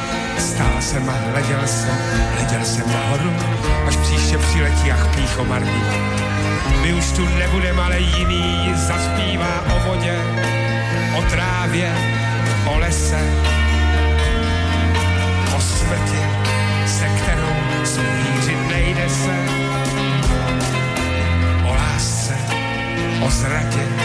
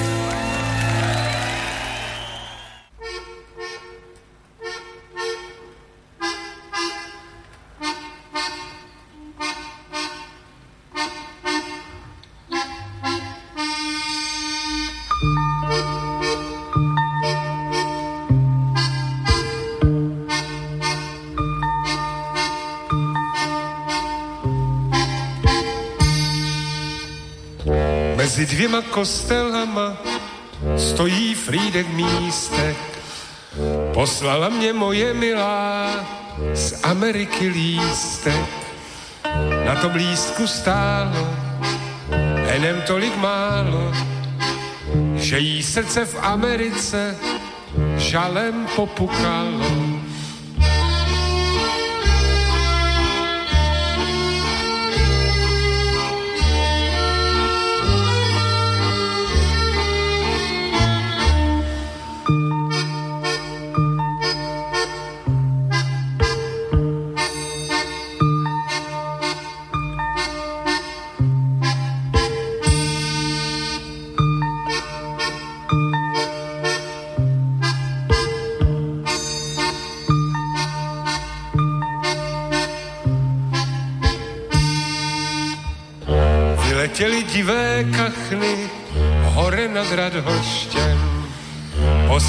Ti pozdravení po nebeské poště.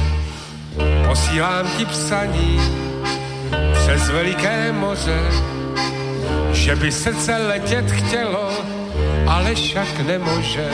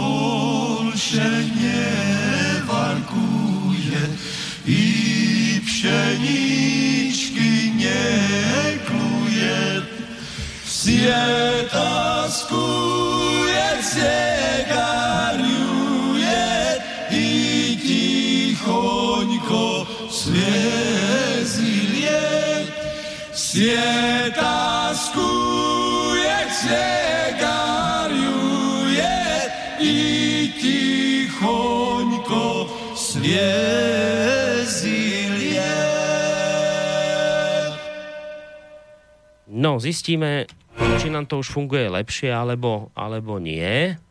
Takže v tejto chvíli by sme sa mali počuť s Bratislavou po prestávke. Emil, si tam? Áno, počujem. No, dobre, počuť sa počujeme. Uvidíme, či nám to už nebude blbnúť, lebo to je vždy tak, e, že keď nejakú reláciu robíme a práve vtedy, keď si to najmenej želám, tak začnú technické problémy. Uh, Takže jednoducho teraz e, sme stratili nejaké tie minútky, ale nevadí.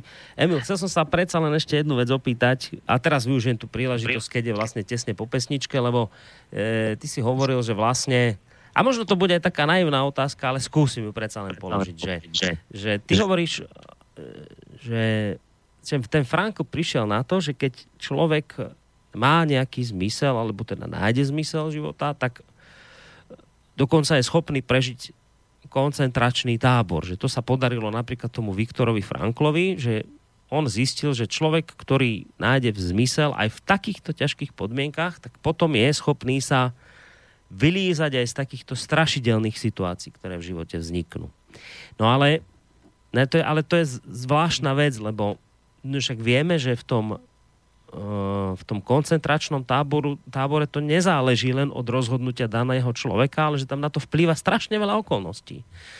Že ja by som tomu rozumel, keby to povedal v prípade človeka, ktorý je napríklad, ja neviem, smrteľne chorý a teraz ale aj v tomto ťažkom rozpoložení nájde nejaký zmysel života a viem si potom predstaviť, že tak zmobilizuje svoje telo, že, že tú chorobu minimálne oddiali ten koniec, že ja neviem, že povie, že mám deti a musím prežiť a, a je tak namotivovaný, že jednoducho žije dlho, hoci už dávno nemal byť, alebo dokonca možno je schopný tú chorobu až prežiť, vyliečiť sa. To si viem predstaviť. Ale predsa v tom, ale v tom koncentračnom tábore predsa tam, tam život človeka závisí na úplne iných okolnostiach, nezávisle od jeho chcenia. A čo tým chcem povedať je, že veď tam predsa rozhodovali, ja neviem, Nemci o tom, či pri tej selekcii, ktorú oni robili raz za čas, že či ty prejdeš alebo neprejdeš, e, záležalo to od toho, že bol tam nejaký, ja neviem, strážnik, ktorý len tak z rozmaru ľudí zastrelil, zabil. Záležalo to od toho, že či teda ty si sa nejakému dozorcovi tam znepáčil alebo neznepáčil. Záležalo to od toho, že doviezli nejaký nový transport a ten okamžite išiel do plynu.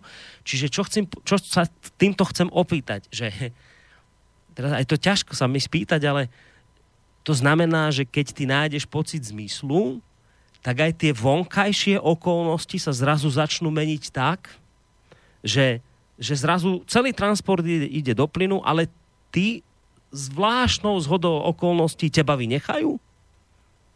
Teba sa to zrazu netýka, že akože vyklúčkuje z toho? Vieš, toto, to je, to je to, čomu nerozumiem. Vieš, opýtať, že keď, keď na teba vystrelia z, z, z tankového kanónu, ale keď máš zmysel života, že či sa... Aha, aha, no, aha, presne tak. Alebo či v tej peci teda vidieš ne, ne, nezranený z tej pece von, keď si mal zmysel tak podľa tak. Biblie áno, že tam vyšli z pece von tí, tí, tí chlapci, čo ich tam ten Nabuchodonozor, či kto. A, samozrejme, že to je všetko relatívne. To je ten vzťah, že to telesné, duševné, duchovné, a, keď, keby, ich tam, keby ich tam ešte rok, keby tam rok ich zavrú a nedajú vôbec nič jesť, no tak sú všetci mŕtvi. Čiže nejde o to, že fyzicky sa dá človek zabiť a, a aj keď je to ušlachtivý človek. S tým, že čo dozorca, to, to, k tomu sa asi vrátime, to je ten osud. Tam áno, tam sa dejú také veci, že dozorca z rozmaru urobí niečo, ale on nevie, prečo to robí. On niečo robí a nevie, prečo to urobil a tam ovplyvňujú tie osudové veci nevedomé. Ale tiež je to tak, že ja neviem, proste môže byť, že je tam nariadenie, celý, celý vlák, to, tamto, že proste sa to nedá zmeniť, alebo čo. Ide o, ide o to, že my, my to, to vie každý, že, že človeka sa dá zabiť fyzicky. Ale to, že akú obrovskú rolu hrá duchovná zložka človeka, no tak to nevie nikto.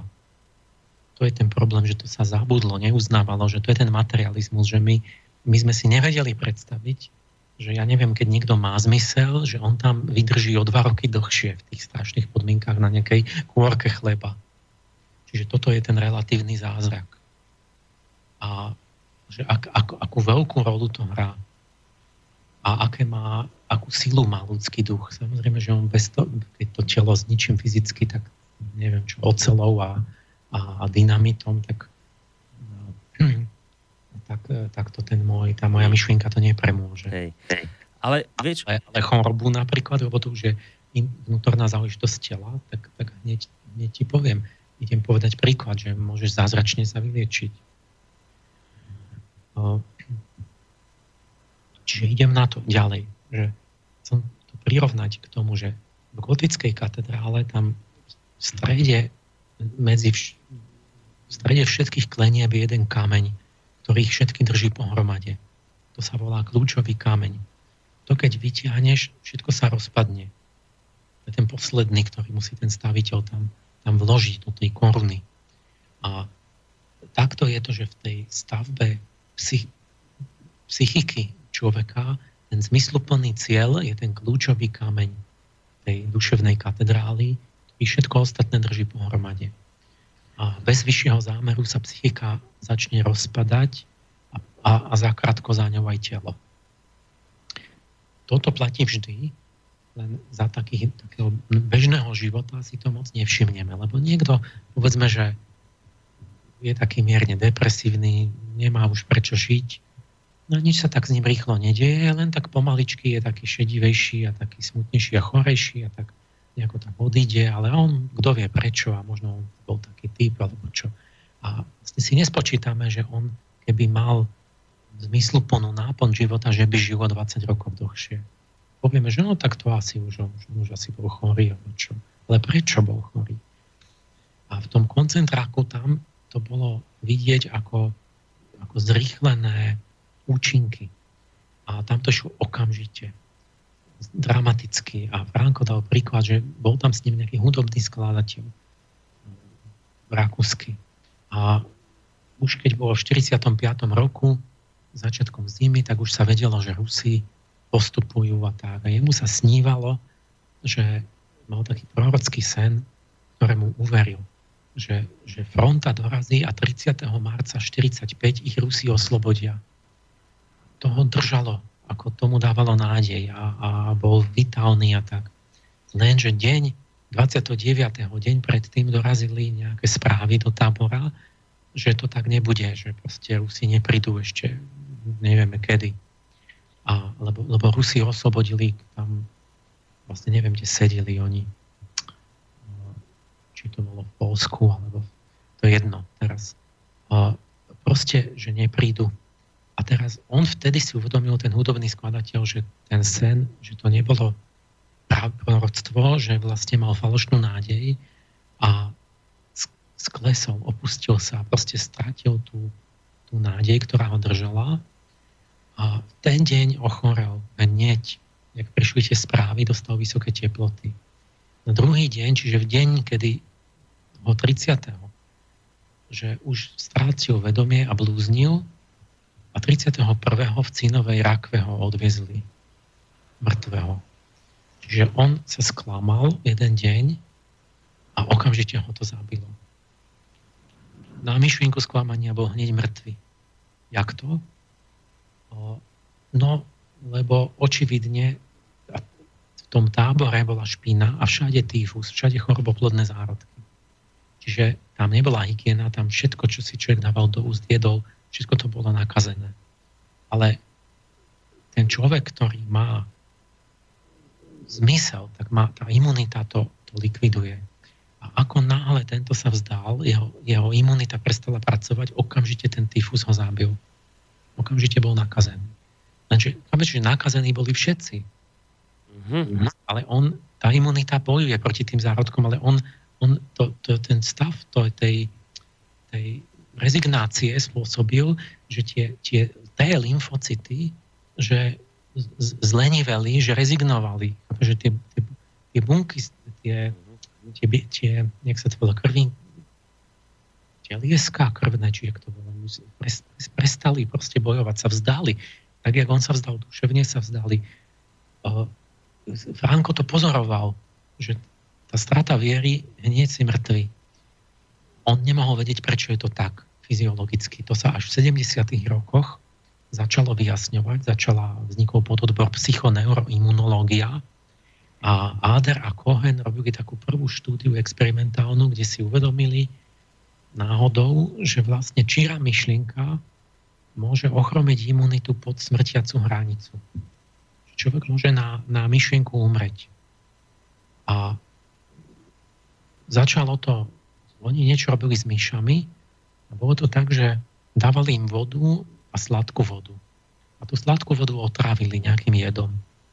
Takže myši sa naučili, že vždy, keď si odpili z tej sladkej vody, že potom im bolo, bolo strašne zle. A potom urobili to z nejakého dôvodu, že dali im znova vodu a sladkú vodu, ale, ale čistú, neškodnú, nie, bez, bez nejakých jedov. No a keď No a myši samozrejme, že nechceli sladkú vodu. Lebo vedeli, že im bude zlé. Ale keď ich mhm. donútili, že mali iba sladkú vodu, tak myš sa musela napiť, udierka, a teraz tá myš si hovorila na, na čistú vodu iba s cukrom. Že Páne Bože, táto sladká voda zás mi bude zlé na umretie. A ale oni si uvedomili, že v tejto chvíli už tá myš nemá žiaden jed, ona má iba myšlienku, ona si iba pamätá, že v tej sladkej vode bol jed a myslí si, že tam je jed. Proste placebo prišlo. Toto, myš, toto je nocebo, sa to volá. Je nocebo? Áno, placebo je, že keď, keď niečo účinkuje, že uzdravuje, ale není tam nič. A nocebo, to je od, od placere a nocere, je škodiť. To je niečo, že dáš, dal by som ti iba čistý vinný cukor mm-hmm. a mhm. povedal by som ti, že to je strašný jed a ty by si umrel od strachu. To je nocebo. A, a takto oni zistili, že tie myši boli tak deprimované, že tá voda je sladká, že im imunita proste prestala pracovať a umierali. Boli oslabené, proste choreli. Ľudský teraz vás poviem moju tú teóriu, že podľa tej angelologickej paleontológie my vieme, že imunitný systém ľudský vznikol v prvohorách, ránnych prvohorách. To je podľa angelológie slnečný vek. A, a imunitný systém je slnečný, ten, slnečná sústav, slnečný štruktúra v organizme, lebo si to uvedomíte, imunita je to je to je to, že rozlišuje medzi tým, čo som ja a čo, je, čo nie som ja, čo je cudzie, čo je nepriateľské. Imunitné reakcie udržujú akoby integritu môjho ja. Biológovia hovoria, že to je ja na biologickej úrovni. A, a je individuálne, že, že biológia nie je individuálna inak, lebo my, my máme biológia aj zvieracia, čiže to je niečo kolektívne, že my máme v podstate rovnaké orgány robia to isté, ale imunitný systém máme každý úplne iný. Čiže keď, keď ja neviem, si dáš ciankály, tak môj žalúdok aj tvoj žalúdok sa otrávi, ale keď príde nejaká nákazlivá choroba, tak jeden sa nakazí a druhý sa nenakazí, lebo on má imunitné látky. Čiže imunitný systém je, je individuálny človeka. A toto, toto vlastne v tých prvohorách sa utvárali, to bol veľký vek leva, slnečného znamenia a tam sa utvárali takéto orgány, ktoré, ktoré ako keby boli do budúcna pripravované, že budú nositeľmi jástva, nositeľmi individuality. To, čo prežívame ako individuálne, to vtedy vzniklo, čiže chrbticu, srdce, imunitu. Keď, keď poviem, že ja, tak ukážem na srdce, mám pocit, že tam som. A to, je, z tých, to je z tých ránych prvohôr, z toho veku leva. Čiže tie, to, čo vtedy vzniklo, je spojené so slnečným, to vzniklo tými tvor, tvorbou tých slnečných mocností, ktoré nám dali určitý duševný proces, čo sme schopní robiť a, a zároveň určité orgány. Ale, ale, ale v úplne inom období. Ale tým, že to je nejak spojené, tak vlastne tá imunita je systém, ktorý je priamo spojený psychosomaticky s, tými, s tým duševným procesom cieľa vedomosti, odvahy a nádeje keď to máš, tak ti pracujú na plné obrátky tie lymfocyty, čo zabíjajú tie, tie cudzie bunky. keď to nemáš, tak, tak oni nejako ochabnú a prestanú pracovať. A to sa stalo tomu hudobnému skladateľovi, že to je, on, jeho telo bolo ako pevnosť, ktoré otvorilo brány nepriateľovi, pretože, pretože sa rezignovalo. A, a ono to s tým, čiže, čiže imunita súvisí s duševným slnkom, čo je vlastne tento proces toho zamerania na vyšší cieľ. A ku podivu to je také zvláštne, že, že ten stále to bádam, ale neviem to vysvetliť, že ono súvisí naozaj aj s, s fyzickým slnkom. Že napríklad na slnku sa tie, tie lymfocyty rýchlejšie pohybujú a, a sú povzbudené a bez slnka imunita proste slabne. Takže aj to fyzické slnko vlastne vyháňa nepriateľov, akoby tých, tie, tie zárodky choroboplodné, ale zase podľa z duchovného pohľadu tie, tie, tie choroboplodné zárodky, tak to sú vlastne telá démonov. To sú tí, tí, tí neviditeľní démoni, tak oni akože nemajú fyzické telo, ale majú v tých mikroboch, v tých vírusoch a v tých baktériách. Takže toto je len, toto je len ten prvý, ten základný zákon, že treba mať zmysel, pretože inak človek podlieha rozkladu rýchlemu alebo pomalému, ale istému. Lebo keď Lebo... nemáš zmysel, tak sa to vlastne z toho duševného rozkladu dostane do rozkladu telesného a, a, a tým vlastne potom nachádza, nastáva úpadok a, a smrť. To už je tá psychosomatika, že ja keď mám nejaký škodlivý duševný proces, tak pre ten orgán, ktorý musí sa to odraziť, lebo, lebo to je všetko previazané. Dáme si pesničku, neviem, teraz? Môžeme teraz, sme Dobre. tak si kľudne môžeme dať tú plánovanú. A... Dobre. Dobre, takže teraz si dáme plánovanú pesničku, predtým sme mali trošku neplánovanú, preto lebo sme potrebovali zreštartovať počítač, tak teraz bude plánovaná hudobná prestávka.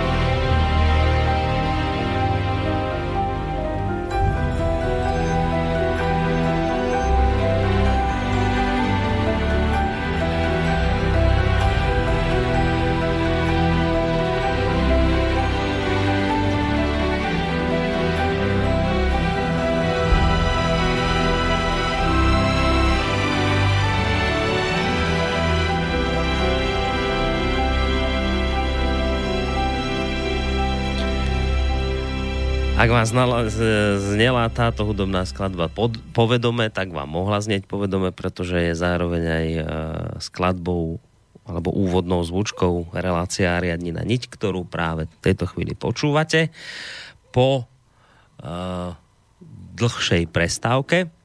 A v rámci tejto relácie, to je len informácia pre tých z vás, ktorí ste povedzme prišli neskôr k zariadeniam, cez ktoré nás počúvate, tak práve v tejto relácii riešime otázku zmyslu života, ako možno jednu z najkľúčovejších otázok.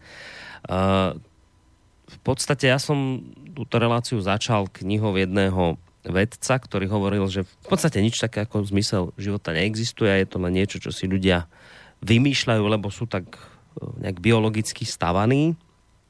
Ale my sme práve počuli od Emila Páleša niečo iné v tejto úvodnej hodinke tejto relácie, že práve naopak ten zmysel je a je veľmi dôležitý. Ľudia ho hľadajú nie len tak bezcielne a nie tak e, bez nejakého, z nejakého dôsledku a práve naopak, že keď ho nemáte, že toto je to dôležité, že keď ho nemáte, tak nastáva úpadok a všimol si to už niekto dávno predtým, ako Viktor Frankl, ktorý žil v koncentračnom tábore, žiaľ Bohu sa tam dostal a zistil, že vlastne ľudia, ktorí v koncentračnom tábore stratili zmysel života, tak rýchlo upadali, až tak, že to bolo v priebehu pár dní.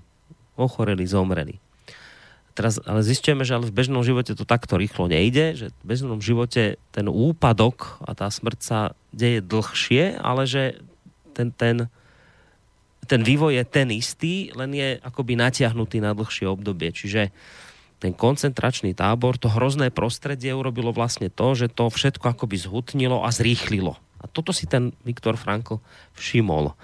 No a zistujeme podľa toho, čo hovoril Emil, že to je tá psychosomatika, že keď vy upadnete duševne, stratíte zmysel, tak vy nezomrete preto, že stratíte zmysel na duševnej úrovni, ale preto, lebo sa to z toho duševného dostane do fyzického, teda telesne ochoriete zlenivujú vám biele krvinky, ktoré sú zodpovedné za imunitu, ochoriete a prichádza uh, nepekný koniec.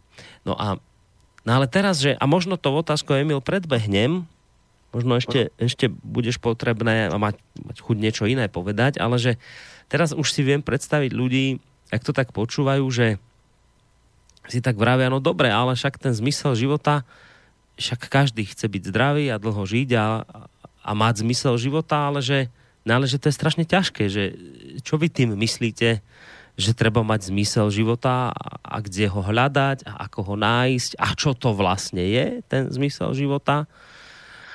Navyše, ak som ťa dobre počúval, tak si hovoril, kde si hneď v úvode, že ten zmysel života, že to sa buduje alebo celé vzniká kde si na poludní ľudského života v takej tej možno, ja neviem, 25-ke, 30 a teraz niekto, kto má 40-50, tak si vraví, že už som to prepásol, už to je mimo mňa, už to nestíham. A čo to vlastne je ten zmysel života, ako ho nájsť? Tak si viem predstaviť mnohých poslucháčov, že, že teraz tuto niekde im tam krúžia tie otázky okolo tohto, lebo by sa chceli nejakým spôsobom zachrániť a mať ten život plnohodnotný a pokiaľ možno bez týchto zlých vecí, o ktorých sme hovorili. Tak neviem, ideme teraz na hľadanie toho zmyslu života, alebo ešte niečo dôležité je predtým povedať? Ja som chcel to ešte opomentovať, že ten, ten štýl, jak sme o tom Kovačovi hovorili, že to znelo, presne si uvedomte ten úplný iný uhol pohľadu, z ktorého kto pristupuje k problémom a k otázkam, že tam to znelo ako taký typický ten intelektualistický štýl, že niečo intelektuálne si myslím, mám nejaké myšlienky, mám nejaký záver, mám na to nejaké dôvody. A že teda to není zmysel, není.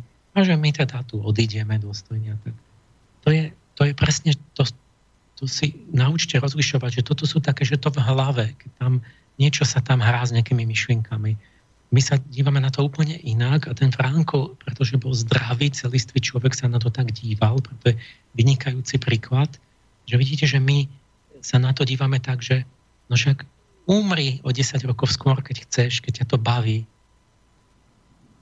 O čom rozprávaš? Že vlastne v tom intelektuálnom takom diele intelektualistickom, že tam nie je vôľa, tam nie je konštruktívny návod na život, tam není ani uvedomenie, že čo máš robiť teda.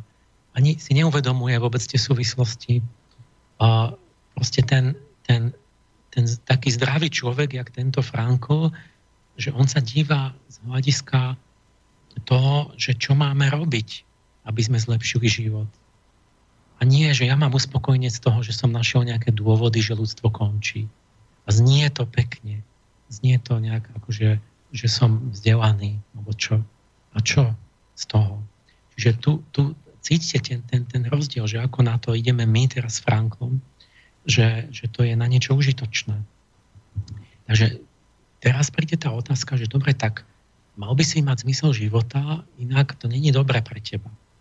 No kde ho mám zobrať? Čo keď nemám? Toto, toto. Predávajú niekde. No. no a tak napadlo, že no tak vymyslím si nejaký, že niečo alebo čo. No ale to tak nejde. Franko správne hovorí, že to sa nedá si vymyslieť hoci čo. Nemášte sa ani informovať, že idem niekam k nejakému odbornému múdrcovi alebo k jasnovitke, čo je môj smysel života. Teraz on vám dá, že daj mi 500 korún, ja ti dám tú informáciu. To není nič platné, pretože to, ten zmysel života je práve niečo, aby, aby bol on tou, tou silou vnútornou, ktorá vás narovnáva a tak to, vy musíte to, na to sami prísť. To musí byť niečo osobné, niečo, čo, čo je pre vás vnútorne presvedčivé čo, a tak ďalej. Čiže Franko správne hovorí, že človek si musí ho nájsť. Ten logoterapeut mu pomáha v tom. A nemôže to byť hoci čo. Ja si poviem, že môj zmysel bude, že ja budem sa napchávať krémešmi. A, ale to nemá zmysel. To si nemôžeš, vym, to si nemôžeš stanoviť, to ti nepomôže. To musí byť niečo, čo má skutočný zmysel. A ty si musíš niečo také nájsť a tomu musíš ako keby si to prijať za to zodpovednosť. To je Franklov termín. Že musí to byť nejaká skutočná hodnota pre svet. Niečo naozaj dobré. Niečo nie len sebecky pre mňa. A to si musím osvojiť, že, že príjmem za to zodpovednosť. Že niečo jedinečné v čom ťa druhý nemôže zastúpiť a ty si vezmeš za to zodpovednosť. A teraz on hovorí, je viac možností. A viete, to celé, to vôbec není špekulovanie nejaké filozofické, to, on, to je úplne konkrétna životná poloha, praktická. On hovorí, to konkrétne je, že buď napríklad dieťa a rodina. Lebo tam niektorí vedeli, že mňa čaká môj synovec, moja, neviem, netier, zomreli im rodičia, keď ja neprežijem, má 7 rokov, potrebuje ma musím sa dostať von. To je úplne konkrétny vzťah ľudský. A to ho držalo. Alebo hovorí, ale nemusí to byť len rodina. To je taký typický príklad pre mnohých ľudí. Môže to byť tvorivé dielo. Napríklad Frankla držalo aj to, že on tam po všelijakých papierikoch tam si robil zápisky a robil tú svoju budúcu logoterapiu, to vedecké dielo a vedel, že keď on tam neprežije, tak to zomre s ním. Takže niekto má tvorivý cieľ, že robí nejaký talent, má nejaký, nejaké dielo robí. A Franko hovorí, ale toto musí každý nájsť niečo zmysluplné sám a, a hovorí to, že život nám kladie všetkým otázku. A my otázku, že aký zmysel ži, života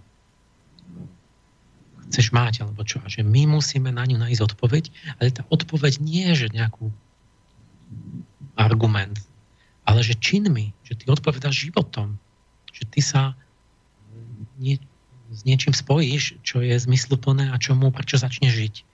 A potom hovorí, ale toto, to sú hlboko presné formulácie u Frankla, oni, oni znejú abstraktne, ako by je to intel, intelektuálna forma, ale oni sú naprosto presné, on má čistý intelekt a sú hlboko morálne vystihnuté tie, tie zákonitosti. Hovorí, že to mať zmysel je, je nerozlučne spojené s tým, že prevezmem zodpovednosť za niečo. E, keď prevezmeme za niečo zmysluplné zodpovednosť, máme dôvod, prečo žiť. Taký, že ho reálne prežívaš, ten dôvod. A, a potom, keď sa pýtaš, prečo niekto sa cíti nezmyselne, pretože je taký sebec, že on si nechce prevziať za nič zodpovednosť. V tom je problém potom má pocit nezmyselnosti. A Franko liečil samovrahov, teda pomáhal im. A hovoril, že samovrah je typicky tým, že on hovorí, že on už od života nič neočakáva. A hovoria, úlohou logoterapeuta je pomôcť mu uvedomiť si, že on síce už nič neočakáva, ale že život ešte niečo očakáva od neho. Že v budúcnosti bude musieť zohrať ešte nejakú významnú úlohu, kde ho budú mhm. potrebovať. A že keď sa tomu logoterapeutovi podarí vysvetliť tomu, čo sa chce zabiť toto, takže on sa potom nezabije. To prejde. Čiže musím mu pomôcť nájsť, že buď má nejaký vzťah, alebo nejakú rodinu, alebo nejakú prácu, alebo nejakú úlohu, alebo niečo si musí vziať, musí proste inými slovami prestať myslieť na seba stále, len na seba. A čiže on hovorí, logoterapia sa snaží v pacientovi vzbudiť plné vedomie zodpovednosti. A znova citujem, človek, ktorý si uvedomí svoju zodpovednosť za inú ľudskú bytosť, ktorá na neho s láskou čaká, alebo sa za nedokončenú prácu nebude nikdy schopný zahodiť svoj život. Pozná dôvod, prečo žiť a vydrží takmer všetko. A tu je, teraz príde Franklov tak jeden z tých kľúčových pojmov, seba transcendencia. To je seba prekročenie, seba presah. Že on hovorí, seba transcendencia je podstatou ľudskej existencie človek utvorený a nasmerovaný, človek je utvorený a nasmerovaný k niečomu, čo je viac než on sám. A to je v logoterapii kľúčové. Znova, to je zase trošku inak povedané, že to, je, to znie ako logický spor, že človek e, seba transcendencia je podstata ľudskej existencie, že, že človek obsahuje niečo, čo není v ňom, čo ho prekračuje, čo je mimo neho. Logický, logický spor. Nie? Mm. že to, takto je, to je tá realita, že tam ide o tú intenciu, že v človeku je, človek je tak stvorený, že v ňom je ten, tá intencia, ten zámer, niečo smerujúce k niečomu, čo je v budúcnosti, čo je vyššie než on, k čomu on sa vyvíja, k čomu on sa namáha, k čomu sa pretvára, k čomu, k čomu že ako keby tá anticipácia toho niečoho, čo je mimo neho, buď v budúcnosti, alebo mimo neho, takže je to u iných ľudí, ten zmysel, že to robí pre druhého, tak toto je v nás, že my nemôžeme byť v poriadku, keď nie je niečo, čo pre, keď nie sme zameraní na niečo, čo nás presahuje. Teda sme zameraní iba sami na seba že sa zaoberám iba sám sebou. A teraz on krásne vysvetľuje, inak on tak jemne kritizuje Ameriku, ktorú tam aj, aj nejak žil alebo chodil, čím viac, viac je človek, čím viac človek zabúda na seba, odovzdaním sa práci alebo človeku, ktorého miluje, tým viac je človekom a tým sa viac realizuje. Teraz zase citát. Sebarealizácia je možná len ako sprievodný jav seba transcendencie. Čiže skutočná realizácia, ten, ktorá, z ktorej prámení ten pocit zmysluplnosti, je iba keď robím niečo, čo, čo presahuje mňa. U druhých ľudí, alebo v budúcnosť zmysluplnú, alebo tak. Službou veci, alebo láskou k inej osobe človek náplňa sám seba. A potom nádherne poučí, vlastne ešte tam Ameriku, že O šťastie a úspech sa teda nemožno usilovať. Nemožno usilovať priamo. Vyhnú sa tomu, kto si ich kladie za cieľ. Môžu z ľudských mm. činov vyplynúť len ako sprievodný jav oddanosti niečomu, čo nás presahuje, alebo ako vedľajší produkt odovzdania sa inému človeku.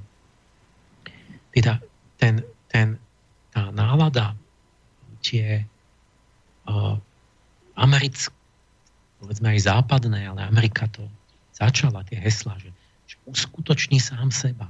Choď za svojim šťastím, seba realizuj sa, neobhľadaj sa, nestaraj sa o druhých. Uh, choď si za svojím. Uh, to, to bolo to, to americké. A, a Franko hovorí, bacha, vy zabúdate, že hombou za šťastím sa vám šťastie vzdialuje. Lebo sa uzatvárate do sebectva a tam vlastne nemá nič zmysel lebo my si zmysel dávame navzájom. Zmysel je, to musí byť, mať zmysel aj pre niekoho druhého. To musí byť nejaké objektívne dobro, to nemôže byť se, seba. Ja, pre, že si sami pre seba žijete, tak to nemá zmysel. To vás zunuje. Proste niekto vám musí vyjadriť, že som ti vďačný, alebo že ty si ma zachránil, alebo ty si mi robil radosť. A vtedy sa stane to, že vás náplní naozajstný ten právý pocit zmyslu, že, alebo nejaké vedomie, že niečo robíte, čo je naozaj bude pre budúce generácie, alebo hoci čo. Ale musí to byť naozaj zmysel, nemôže to byť seba zábava.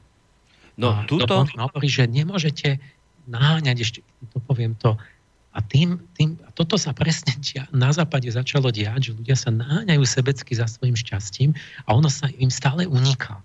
A, a namiesto výsledok je, je, je pandémia depresie, že tam každý neviem, tretí, štvrtý už musí nejaké tabletky jesť v Amerike, lebo má de- antidepresíva. Lebo sa naháňal za šťastie a ono mu uniká. A Franko im krásne hovorí vlastne, že, že šťastie musí prísť samo. Že na inak u nás Venuša je dáma, na ktorú nemôžeš lúskať prstom. To je pre teba príliš vysoká dáma. Ona príde za tým kedy ona chce za tým, za kým ona chce navštíviť toho, koho ona uzná za vodné a ukazuje sa, že ona väčšinou navštevuje takých, ktorí zabudnú na seba. Ktorí nemyslí od rána do večera na seba. Ten dostane depresiu. Že toto Franko perfektne pozoruje, ale vlastne sme u čoho? Že nás tam niečo hovorili tí farári o Kristovi a takto. A my už to, to takým starým jazykom, že my myslíme, že to na nás neplatí že, že vlastne máš myslieť aj na druhých a tak. To sú zákony vlastne ľudskej psychiky.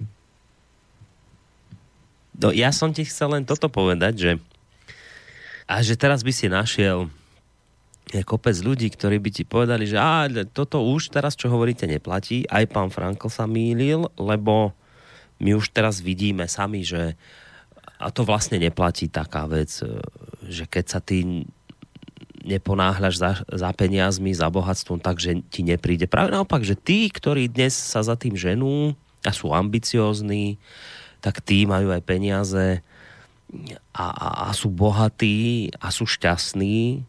A naopak my, ktorí sme sa za tým nehnali, tak, e, tak to šťastie nemáme a aj bez peňazí sme chudobní. Čiže ľudia by ti povedali mnohí, že, ne, že to takto neplatí, že, že šťastie na navštívy a, a peniaze a bohatstva len toho, kto sa za tým neženie. Že nie, pre, presne naopak, že iba toho, kto za tým ide cieľa vedome. To by s tebou nesúhlasili mnohí ľudia teraz. teraz. Môžu, ale ja na to hovorím, že oni potom nemajú tušenia, čo je šťastie. Oni nevedia, čo to je. Proste ten človek, ktorý sa nejako tak ako keby nie, sebecky dohnal k niečomu, že áno, môže aj zbohatnúť a môže všeličo, ale on, on šťastný nebude určite. On sa môže radovať, on môže tvrdiť, že mu je dobré a tak, ale, ale, ale on ne, nebude to, čo som hovoril o tom budovskom šťastí, o tom hlbokom duchovnom šťastí, on to nepozná nikdy. Nebude vedieť, čo to je, lebo on to nemá odkiaľ. Jemu to vôbec nevznikne. On proste zostane v tom, že sa bude nejako povrchne radovať a užívať si. A áno, to áno chce, a tak, tak áno, môže, môže akože na, tých, z tých, podľa tých povrchných kritérií, poď pozrite, že on zomrel, užil si, užíval si celý život. No áno, ale toto, toto je tá základná vec, že my sa tu chceme naučiť, že šťastie je niečo, z, z princíp, to je kvalitatívne niečo úplne iné, než uh, neviem, rozkoš alebo príjemnosť. Tak toto ľudia zabúdajú. To nás, to, o, to, o čom učili tie duchovné náuky, že to šťastie to má úplne iný zvuk, inú kvalitu. Je napríklad to, čo som povedal na začiatku, že to šťastie je niečo hlboké, trvalé, pokojné, e, naozaj ako také duchovné zlato. A tieto rôzne oproti tomu, to je proste nižšia kvalita, to je iba také, také proste to je, to je ako druhotriedný tovar proste to, čo, to, čo ľudia hovoria, že však on je šťastný. To sú iba všelijaké príjemné rôzne zážitky. A to sa nakoniec, to, to môže sa mu zdať aj, že chvíľku, že je fajn, že on si nič viac neželá, ale ono sa to vždy nejako prejaví a vždy to stihne ešte za života ten človek byť aj nešťastný. A na tomto poznáte, že on, keď zle ide, tak si vzťahy pokazí, alebo premárni ten majetok, alebo niečo, niečo sa mu v živote pokazí a potom zistíte, že a to je tá vlastnosť toho príjemného a toho, že to nevie, nevie byť trvalé. Nemôže to byť trvalé. Ale šťastie je niečo, čo je väčšné. To už to sa nedá, to nemôže už ani zmiznúť. To je taký pocit. Práve preto, že to nie je vôbec pocit, ale je to je to nejaký duchovný zážitok. Takže ja tvrdím, že to áno, ale že šťastie je niečo iné. Čiže sa, že sa bavíme v tej chvíli o dvoch rozličných veciach. Že ľudia považujú za šťastie niečo, čo v skutočnosti Áno, že ľudia sú na tom zle, že už ani nevedia, čo to je. Hej, hej, hej. Teraz príde krok, že čo všetko môže byť ten zmysel života, že kedy môže... Tak typické bolo, povedal, že Franko, že vzťahy alebo tvorba. Ale to, to tiež nie je jediné, čo nám môže dať zmysel, pretože hovorí, že a tak, jak v tom, že sú situácie, kedy nemôžete mať ani žiadne vzťahy, nemôžete mať ani rodinu, ani ľudí, priateľov a, a nemôžete ani nič tvoriť. Nejaké dielo. Napríklad ste v nepriateľskom zajatí alebo ste v tom tábore a tam vás zavreli a, a prikovali vás na stenu tam z reťazov nemôžete nič, nemôžete robiť normálne, živo, živ, normálny život, akoby naplňať normálnym obsahom života. Beznádejná situácia, alebo napríklad smrteľne chorý človek. Tak, že sa to no, nedá. No, to, to je dobrý príklad. A vtedy, toto je, to je zase v našich termínoch saturnská situácia, nevyhnutný osud. Saturn ťa dá do takého, že ty to nemôžeš zmeniť. To je nezmeniteľný. A teraz Franko hovorí, že a aj teraz za každých okolností, aj v takejto beznadejnej situácii vždy máme zmysel života, akurát, že v tejto situácii nám zostáva iba ten jediný posledný.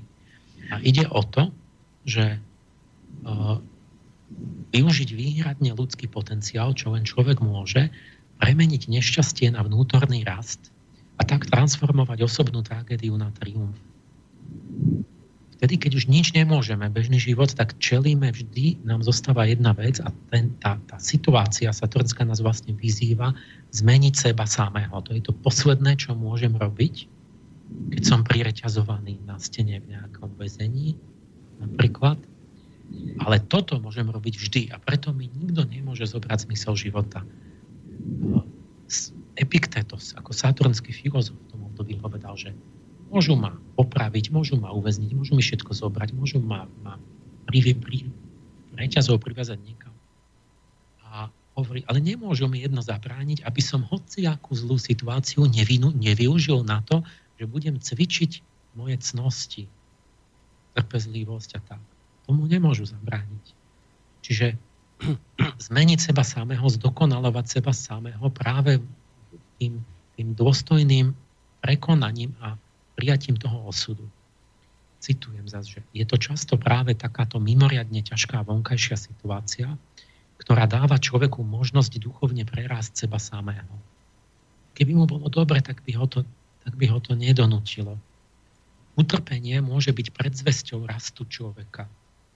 Ale je to premením na ten rast, tak som tomu dal zmysel. Dôstojne znášané utrpenie zušľachťuje, obohacuje, to cítime keď je správne znášané. Nie keď podľa nemalomyselnosti. Vlastne prestáva byť utrpením vo chvíli, keď dostane zmysel, napríklad keď je obeťou, že vlastne s utrpením je to také zvláštne, že môžem trpieť ako, ako zver a vlastne zvieratka chudierky trpia horšie než my, lebo oni nemôžu mať ten myšlienkový zmysel. Oni trpia nezmyselne a to je najhoršie utrpenie. Ale človek, má takú zvláštnu vlastnosť, že on dá zmysel utrpeniu, potom ako keby to zrazu bolo už také polovičné utrpenie, že vy si poviete, ja toto urobím ako obeď a zrazu vy už vlastne až tak netrpíte. Trpíte, samozrejme, lenže to prežívate vlastne úplne inak, lebo vy ste to dobrovoľne prijali, poviete, ja to robím, pretože to, ja toto odtrpím, ja, lebo, lebo toto bude mať taký, taký zmysel pre niekoho, pre budúcnosť. a tým, že som to ja chcel, prijal, aj keď povedzme, no, ja neviem, nejakom také tie situácie, že keď je nejaký odboj, alebo nejaká vojna, alebo čo sa obetujete, alebo viete, že to má zmysel, tak zrazu sa to mení, to utrpenie. A Franko to všetko krásne formuluje, že vlastne uh, kde to, kde to, kde to ja mám, že vlastne to, ten, ten nevyhnutný osud, že my, my porazíme tou seba premenou, transfiguráciou seba samých, porazíme osud, vlastne ten, ten Saturn sa dá iba, on, on, on vyzýva k tomu, že vy ho môžete jedine premôcť tak, že sa prehlbíte, že idete dovnútra a keď, keď vy zmeníte sami seba, tak ste akoby prešli cez rozum tomu, tomu zlému Saturnovi, ste predbehli osud, lebo poviete, že ty ma nedonutíš k ničomu, lebo ja to dobrovoľne príjmem ja poviem, dobre, ja to berem na seba, ten kríž. A ja to začnem a vy to premeníte na vlastný raz, na morálnu silu, ktorú cítite, ako vo vás rastie. A potom sa môže dokonca stať, že ten osud zmizne. Že vás to prepustí. Potom no. sú staré báje, že jeden indický král neuznával Šányho, to je Saturn indický. A, a ten mu všetko bral, bral, bral, bral, až mu úplne zobral, že aj ruky, nohy mu odsekol všetko. A potom až teda pochopil ten král no a potom mu to všetko vrátil. Ten zmysel bol iba v tom prehlbení, vlastne v duchovnom. No. no teda, teda na záver tohto, že mm-hmm.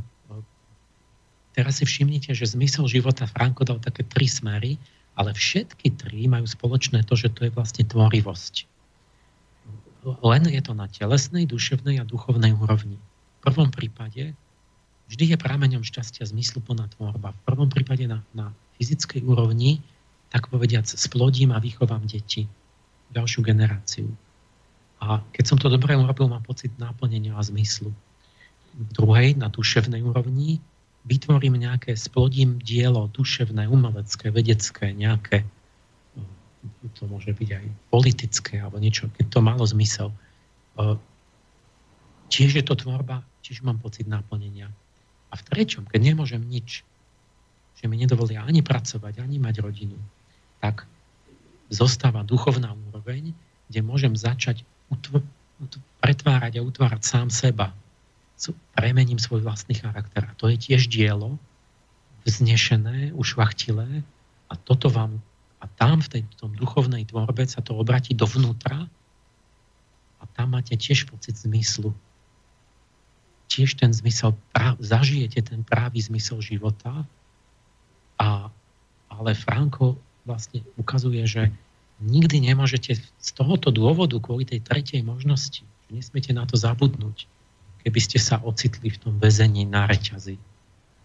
A nemusí človek, hovorí, nikdy nemusí zúfať, naozaj úplne, lebo vždy tam je táto vnútorná rovina, že ty môžeš akoby vyrásť duchovne, aj keď si smrteľne chorý, hovorí v tom, ako znášaš to utrpenie, vyžaruje z teba duchovná sila, ktorou sa stávaš príkladom, ktorú nejako dáva, proste je v tom ten zmysel.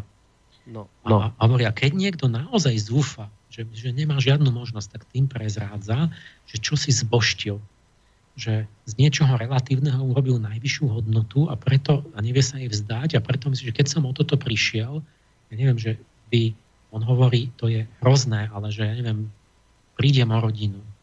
A poviem, tá rodina bola môj zmysel jediný a teraz ja budem zúfalý, to sa nedá už. Tak on, Franko hovorí, to není pravda, lebo aj v takých ty môžeš, ešte stále máš zmysel, môžeš pre iných ľudí žiť, môžeš aj pre ten, ten, ten duchovný pokrok žiť svoj. Alebo že musíš aj cez tú obeď dať veciam zmysel a, a že keď niečo, nejakú jednu vec stratím a kvôli tomu, že teraz už život nemá zmysel, tak nemám pravdu. To je preto, že som lipol na tej jednej veci a že som tú vec nadradil nad Boha.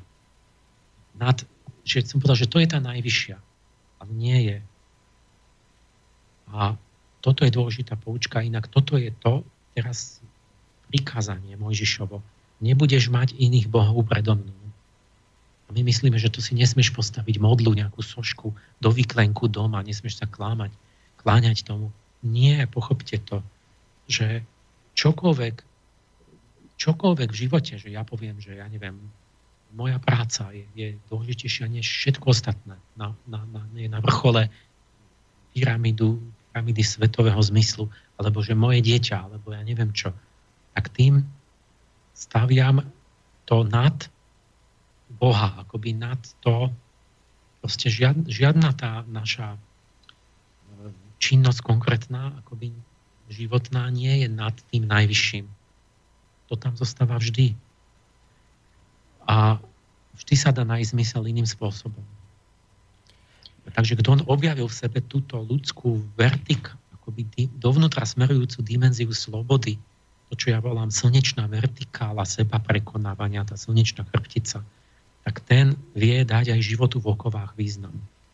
Franko hovorí, že život je potenciálne zmysluplný za každých okolností a práve to dáva z dôstojnosti človeka charakter nezničiteľnosti. No a teraz sa ťa ešte teda pred pesničkou opýtam vec, lebo e, my v tejto chvíli nevieme, kto všetko nás počúva, ale viem si predstaviť, že nás počúvajú ľudia, ktorí, povedzme, teraz majú naozaj veľký dôvod na zúfalosť. Napríklad, e, veď už si to konec koncov sám naznačil viackrát, že môže, môže nás napríklad niekto taký počúvať, komu lekári dnes, včera, pred týždňom diagnostikovali smrteľnú chorobu. A sú také smrteľné choroby, že že sa z nich môžeš vylízať a sú také, že nemôžeš. Máš, máš isté druhy chorôb, kde je to absolútne jednoznačné, že to bude takto. A môže byť niekto, komu diagnostikovali takú tú práve hroznú smrteľnú chorobu, z ktorej už nie je šanca nejako vyklznúť. Na, jak to teraz ten človek počúva, tak on si mu rozumiem, keby sa pýtal takú vec, že no, no dobré, zmysel života, ale v utrpení a tak ďalej, ale aký zmysel už pre mňa má v tejto chvíli hľadať nejaký zmysel, keď jednoducho je jasné, že ja neviem, o mesiac zomriem. No tak, tak aký to má význam teraz niečo na tomto meniť, keď za chvíľu to bude aj tak jedno už? Rozumieš, čo sa chcem spýtať? No áno, ale pýtaš z takého uhla, že to je zle, tá otázka je zlá. Že ja, ja budem k tomuto smerovať, k tomuto vysvetľovaniu v tej biografii, že ono to zrejme není také ľahké, že, že keď sa venujem zábavám iba povrchným a zrazu príde, že ty máš rakovinu, zomreš o týždeň, tak a že teraz príde k nás kňaz a povie mi, že vieš čo, Ježiš Kristus ti dá zmysel života a povedz, že veríš. Tak zrejme toto také ľahké nie je, lebo ty tomu mm-hmm. proste neveríš a nerozumieš tomu. Takže ja budem vysvetľovať, že prečo to je biografická záležitosť, že človek jak si musí v sebe nejak pestovať ten zárodok tej duchovnosti, aby v tej situácii, kedy, aby, on, aby, aby on mal ten zmysel, aby, aby to v ňom bolo. Keď, keď je úplne prázdny, tak on ten zmysel ne, nebude, on ho neuvidí. Je jedno, čo mu budú rozprávať. On ho ne, nebude vedieť prežiť. A že a to, to, jak si to ty povedal, že, ale že keď už nemož, nič nebude mať zmysel, keď ja tu nebudem, to, to, to nie je v tomto. To není, lebo to, ty si to povedal tak, ako keby to mal byť nejaký argument, mm. že ono to bude mať zmysel, lebo niečo. To, s tým, to nesúvisí s argumentmi, to súvisí s tým, že ty buď to je, lebo a ty to prežívaš, to tam je ten zmysel, ty si, ty si ho plný, alebo ho nemáš, a nejak ho nevidíš, a nevieš ho nájsť, si prázdny. A keď ho máš, tak ťa nezaujímajú povrchné debaty, tie argumenty, lebo ty, ty si plný toho zmyslu, ty ako by si bol, bol ako keby tekuté zlato si bol plný toho. A vtedy nekladieš z prosté otázky, že, a čo, aký to má zmysel, že keď tu nebudem, lebo ty vieš, aký to má zmysel. Čiže tu ide, to, to budeme musieť pochopiť, že to je aj výsledok akéhosi preži- práce na sebe a že človek vyvinie v sebe duchovnosť a zmysel pre ten zmysel. No, a že to v ňom je a potom on nemá ten problém, lebo nemá ten problém pocit nezmyselnosti. Len to, že niekto ochorie náhle skôr, ale veď to je jedno, to je to isté, že nás to všetkých čaká na konci života, že bude zrazu, že a teraz už bude žiť iba rok. Už, no, no aký to má zmysel, keď už to nebude mať zmysel? Čiže každý z nás bude v tejto situácii aj rovnakej ako ten, čo zomiera, povedzme, on má 50 a zomiera na rakovinu, ale iní budú mať 70 a tiež budú zomierať na starobu. Ja som v Olomovci učil semester uh, výnimka, než proti mne zakročili a udreli. A, že, že tak, ja som dal semestrálnu prácu štú, štú, študentom, že predstavte si, že teraz máte 80 a končí váš život. A čo myslíte, od, od čoho teraz, keď máte 20, závisí, že čo musíte teraz robiť, aby váš život skončil tým, že budete mať pocit naplnenia, že, že máte pocit zmysluplného naplnenia života, že zomierate so šťastným úsmevom, alebo že budete mať pocit prázdnoty, nezmyselnosti a zúfalstva. Čo musíte robiť v živote teraz, na čo dbať, aby ste skončili tak alebo tak. Teraz sa nad tým zamyslíte, kým to môžete robiť. Potom už nemôžete nič robiť. Aké prišli odpovede? A rôzne, mám plno takých kôpku takých prác. No.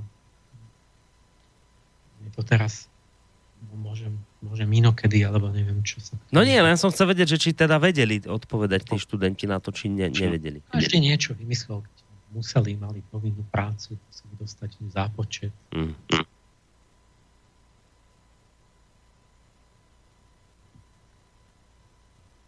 No poďme pesničku. Ja aj tak, dobre.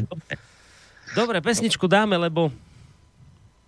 Dobre, čo, tak to bude asi na dlhšiu debatu, lebo, lebo ľudia lebo podľa mňa a rozmýšľame a rozmýšľajú tak, že, že v hroznej chorobe by to malo zmysel vtedy, keby sme sa z tej choroby vyliečili.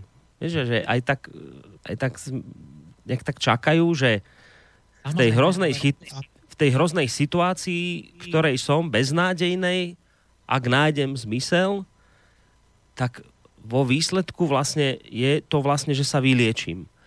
No ale že... To, to som, to si, ja som o tom nehovoril teraz, že to, som, to sme predtým hovorili, že ten zmysel ťa môže zachrániť ti život, že ty sa aj vyliečíš. No, no. Ale no. teraz sme zobrali, že zoberme situáciu, ktorá je nezmeniteľná. A tam Franko vysvetlil, že aj keď je istotne nezmeniteľná, že aj z oči v oči tej smrti, tej, tomu múru, ktorý je ne, neodvratný, zm, má zmysel život. Aj keď, aj keď vieme, že to nezmeniteľné. Uh-huh, uh-huh. No dobre, ideme na pesničku a potom pozerám, že vlastne sa my už prehúpneme prehúpneme do takej e, vlastne záverečnej časti. Asi Emil dneska to všetko... Neviem, stihneme to dnes všetko, čo si mal naplánované? Dve témy som mal, aby to bolo zaokrúhlené. Dobre. Dobre, tak poďme rýchlo na tú pesničku, aby sme zbytočne sa nezdržiavali a potom budeme pokračovať ďalej.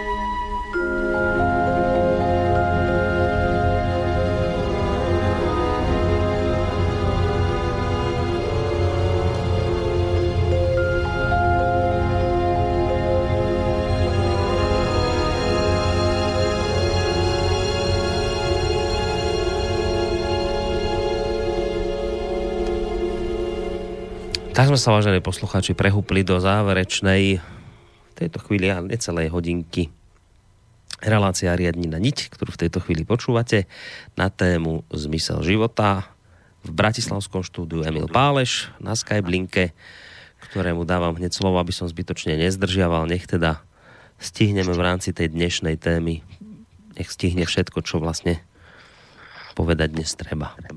Tak, Emil. No, ďalšia celá táto vec tej dôstojnosti a zmyslu človeka, tá súvisí s tou otázkou, že slobody, že či vôbec my máme vnútornú slobodu, či, alebo či sme výsledok iba rôznych vonkajších podmienok. A s týmto sa Franko, ako taký slnečný zasvetenec, musel vysporiadavať vlastne so slnečnými démonmi, protivníkmi Michaela. Ten Michael inšpiruje celistvosť a tí jeho protivníci pracujú tak, že to sú tie rôzne redukcionizmy, ktoré rozkladajú, redukujú človeka na nejaké zložky, na nejaké mechanizmy. Čiže Franko veľa energie venoval čeliť týmto redukcionizmom všetkých rôznych druhov. A preto sa pýta a rieši v mnohých tých knihách, že že je správna teória, ktorá nám vraví, že človek nie je ničím iným než produktom mnohých vonkajších faktorov.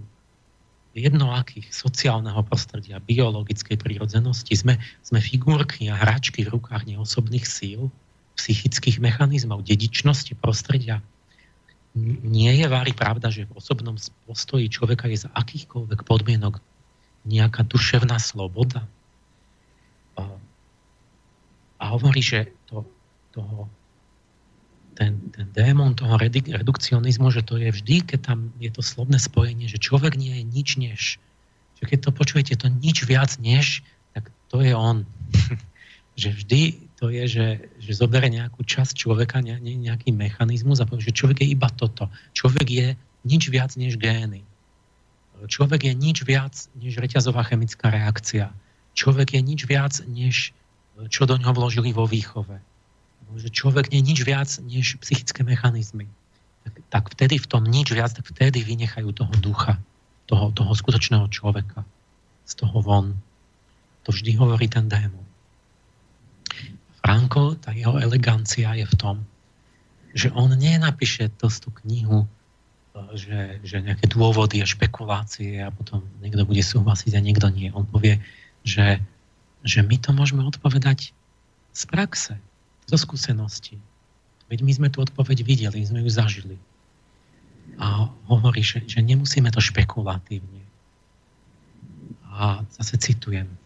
Život väzňov v koncentračnom tábore dokazuje, že človek má možnosť zvoliť si svoje správanie. Aj za takých okolností sa každý môže rozhodnúť, kým sa stane. Hm? On sám seba tvorí tými rozhodnutiami vyšlo najavo, že čím sa väzen stal, určovalo jeho vnútorné rozhodnutie a nie vplyvy koncentračného tábora. A teraz si sa pýtal, že či ťa, no môžu ťa zabiť, ale nemôžu určiť, že kým si. Uh-huh. Aj keď ťa zabijú, aj tak ty si tým, tým si sa ty rozhodol. Nie kým oni chceli. Človeku môžu vziať všetko, okrem jednej veci poslednej ľudskej slobody zvoliť si svoj postoj za akých, akýchkoľvek okolností. Nech sa deje čokoľvek, zvoliť si svoju vlastnú cestu. Zvoliť si svoj postoj sme si mohli vždy. Každý deň, každá hodina nám dávali možnosť rozhodnúť sa pre to, či ono, činiť rozhodnutie, ktoré stanovilo, či sa podriadíme alebo nepodriadíme silám, ktoré sa snažili pripraviť nás o jadro našej osobnosti, o našu vnútornú slobodu aby nás mohli vytvárovať do formy priemerného väzňa.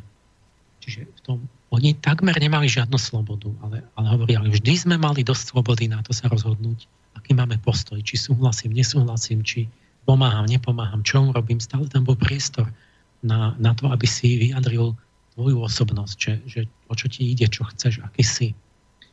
A, a hovorí, že a reakcie väzňov neboli len odrazom daných fyzických a sociologických podmienok. Odpoveď že sme nič viac než vplyv fyzický alebo, alebo spoločenský. Nie, nebolo odrazom iba toho. Bolo tam niečo tretie. Bolo tam vlastné ja tých ľudí. A hovorí, lebo niektorí hrdinsky pomáhali, nezištne sa delili aj o posledné, utešovali druhých. Proste nemuseli. A iní v prudkom boji o seba záchovu zabudli na svoju dôstojnosť a postavili sa na úroveň, na úroveň zvierat. Tam vlastne on hovorí, že oni vlastne premeškali duchovnú výzvu, ktorú im kládol život, premárnili šancu, ktorú v tom súžení nám dáva Michael. A Franko to formuluje takto, že človek mohol, to, to, to, to čo hovorí Michal, že môžeš ty práve v tých situáciách utvoríš sám seba. Čiže robíš tú najvyššiu vec, lebo konečný zmysel všetkého je tvoj, duchovný rast, vlastne ten vnútorný pokrok. Franko hovorí tak, že človek mohol z týchto zážitkov výjsť ako víťaz a premeniť život na vnútorný triumf. Alebo mohol túto výzvu ignorovať a zakrpatieť tak, ako sa to stalo väčšine väzňov.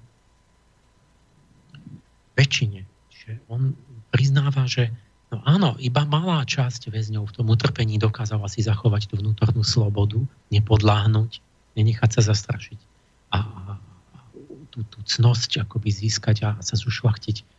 Ale Franko hovorí, to je jedno koľky, lenže aj jediný takýto prípad by stačil na to, aby nám dokázal, že vnútorná sila človeka ho môže pozdvihnúť na jeho vonkajší osud. Že, že on môže si zachovať svoje nezávislé vnútorné jadro a, a určiť, že kým on bude, keď chce človek, že má tú schopnosť. Aj keď sa mu nechce, že tak hovorí, že život v tábore smrti odhalil hlbiny duší väzňov až na samé dno. Kto je aký? A, a najprv poviem príklad iný, že Freud vlastne oponoval Franklovi že vlastne tá vôľa k slasti, že to, to je to, čo ovláda človeka, to zvieracie. A Freud povedal toto, že dajme tomu, že by sme nechali množstvo tých najrôznorodejších ľudí hľadovať. Keď ich hlad dosiahne určitú mieru, keď im už pôjde o život, všetky individuálne rozdiely medzi nimi sa rozplynú a namiesto toho sa u nich objaví jednotný výraz neukojenej potreby. Mm-hmm. Freud predpovedá, že všetci sa zmenia na zvieratá, že ten jemný nátier kultúry a tá pretvárka, že sme ušvachtili, to všetko z nás spadne, lebo ide o to, že to z koho. Áno, áno. vrhnem sa na nejakú kôrku chlebovú, lebo aby si ty zomrel a ja som prežil a, a, a, a, nebudem ti ju dávať. A, a, lebo Freud, prečo? Lebo jeho teória je, že to púdové id je podstata človeka, že my sme v podstate ten púd. A, a ten sa iba robí takú, takú fasádu racionálnu toho ega, že za všelijaké také výhovorky a dôvody sa oblieka, no ale keď od, tom, v tej krajnej situácii odhodí všetky masky a prejaví sa, že to v skutočnosti sme. Že v skutočnosti sme zver, ktorá, ktorá že sa tam všetci si tam vykrutia krky navzájom a ukáže sa, že všetci sú vlastne nemravní, len to majú potlačené hlboko v podvedomí, tú, tú, nemravnosť. A tak sa to videl Freud. Lebo, lebo existuje len jediný dôvod na to, že on mal potlačenú nemravnosť. A keď sa díval do seba, tak sa mu zdalo, že človek je taký. Lenže tá elegancia je teraz, že a Franko hovorí, že no a keď prišli nacisti, tak sa tento Freudov pokus predsa uskutočnil v tých koncentrákoch. Tam ich zavreli všetkých možných ľudí, od, od profesorov po robotníkov, nechali ich hľadovať až na smrť. Takže, takže akoby v úvozovkách vďaka vlastne vo vojne sa to uskutočnilo, že to by inak si nemohol robiť taký neetický pokus. A Franko hovorí, no a ukázalo sa čo?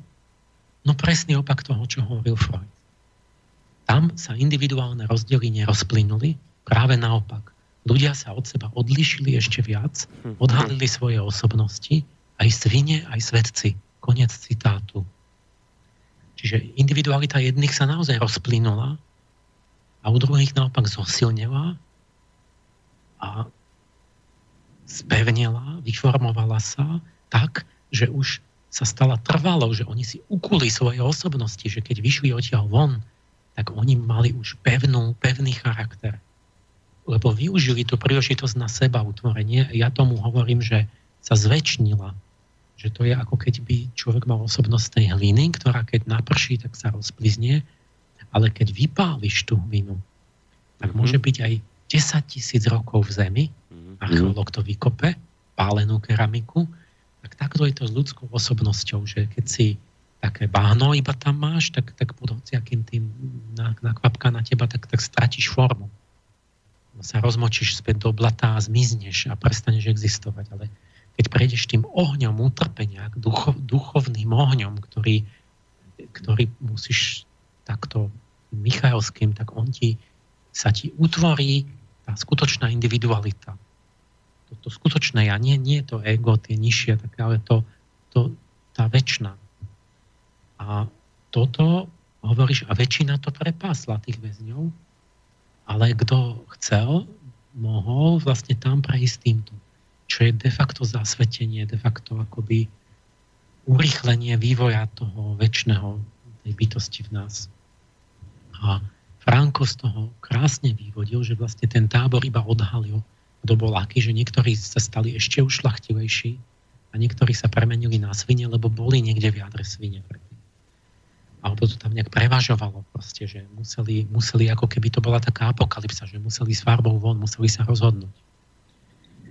A Franko z toho vyvodil záver dobrý, hovorí, že na svete existujú iba dve rasy ľudí, v úvodzovkách rasy, dva typy ľudí. Rasa charakterných a rasa bezcharakterných. Obe nájdete všade, prestupujú všetkými spoločenskými skupinami to je, to je presne moja reč. Toto je slnečné delenie ľudí. Toto je to najvznešenejšie hľadisko, z ktorého sa dajú ľudí deli, deliť ľudia na skupiny na základe mravného charakteru. To je, to je to prvé a najvyššie hľadisko, na ktoré musíme brať zreteľ, že kto je charakterovo stojí vyššie hodnotovo a kto nižšie. To je to, čo, čo som hovoril pri tej politike, že že kto má koho viesť, kto má viesť spoločnosť, kto má byť tam vo funkcii, kto, komu má byť zverená zodpovednosť, tak to musí ísť podľa tohto stupňa mravno-duchovného. Proste ten, kto stojí v tomto vyššie, na tej slnečnej škále, ten má, má viesť toho, kto stojí nižšie. A nie zvrátenie, ako je to teraz. My máme rôzne delenia ľudí, máme, toto je slnečné to je ten stupeň duchovného vývoja, ktorý je v podstate morálny. Venušanské delenie je podľa pohľavia si muž, žena, alebo tie ďalšie gendery, keď chceme. Marsické to bolo triedne delenie, všetko bolo, že k akej pracovnej triede patríš za komunizmu. Predtým bolo Gabrielské obdobie, mesačné delenie bolo podľa urodzenosti pôvodu. Si švachtic, nie si švachtic, vyšší, nižší švachtic, baron, grof, to je niečo, čo bolo dedičné. Merkurské hľadisko by bolo podľa majetku. Koľko máš na účte, si boháč, si chudák. Tak e, som mal takého suseda, že, on, že čo má ten, že, že čo to je nula, ten je nikto, že ten nemá žiadne peniaze. Také merkurské hľadisko, že od, malo by to odrážať, mohlo by to odrážať nejaké cnosti, nejaké schopnosti. A, ale všetky tieto delenia ďalšie sú druhoradé odvodené a to slnečné je najvyššie, lebo to robí človeka človekom. A toto mimochodom tie, to, čo je, keď si to uvedomíte, že keď títo, títo bojovníci za ľudské práva, že oni stále zdôrazňujú rovnosť a to znie dobre. Ale čo je na tom, to si väčšina ľudí ani nevie sformulovať, čo je na tom to, to odporné, proste to, čo musí zhnosiť každého človeka, kto není, ktorý není kobylka, ktorý není bez duchy, bez chrbtice. Že, že oni vlastne nadraďujú tieto podradené nižšie delenia ľudí nad to najvyššie, nad to morálne. A tým pádom hovoria, že oni, my chceme rovnosť v pohlaví, my chceme v tom, my chceme tam v tom, my, my v tom, v príjme, tam všetkom, všade rovnosť. Ale oni vlastne ignorujú to, od čoho sa to celé malo odvinúť, od, od toho morálneho hľadiska a tým pádom vlastne oni nútia nás spolužiť s nemorálnymi ľuďmi, so skazenými ľuďmi. Že on, ja neviem, bude, bude ti nejaký človek, s ktorým ty určite nechceš žiť, v jednom dome alebo niekde, lebo, lebo je to proste morálne zlý človek. A títo ti povedia, títo bojovníci ľudské práva, že ty si, ty si zlý, lebo si buď rasista, alebo genderista, alebo niečo, lebo že on e, má pohlavie, alebo má pôvod, alebo má niečo a že musíš si byť s ním rovný.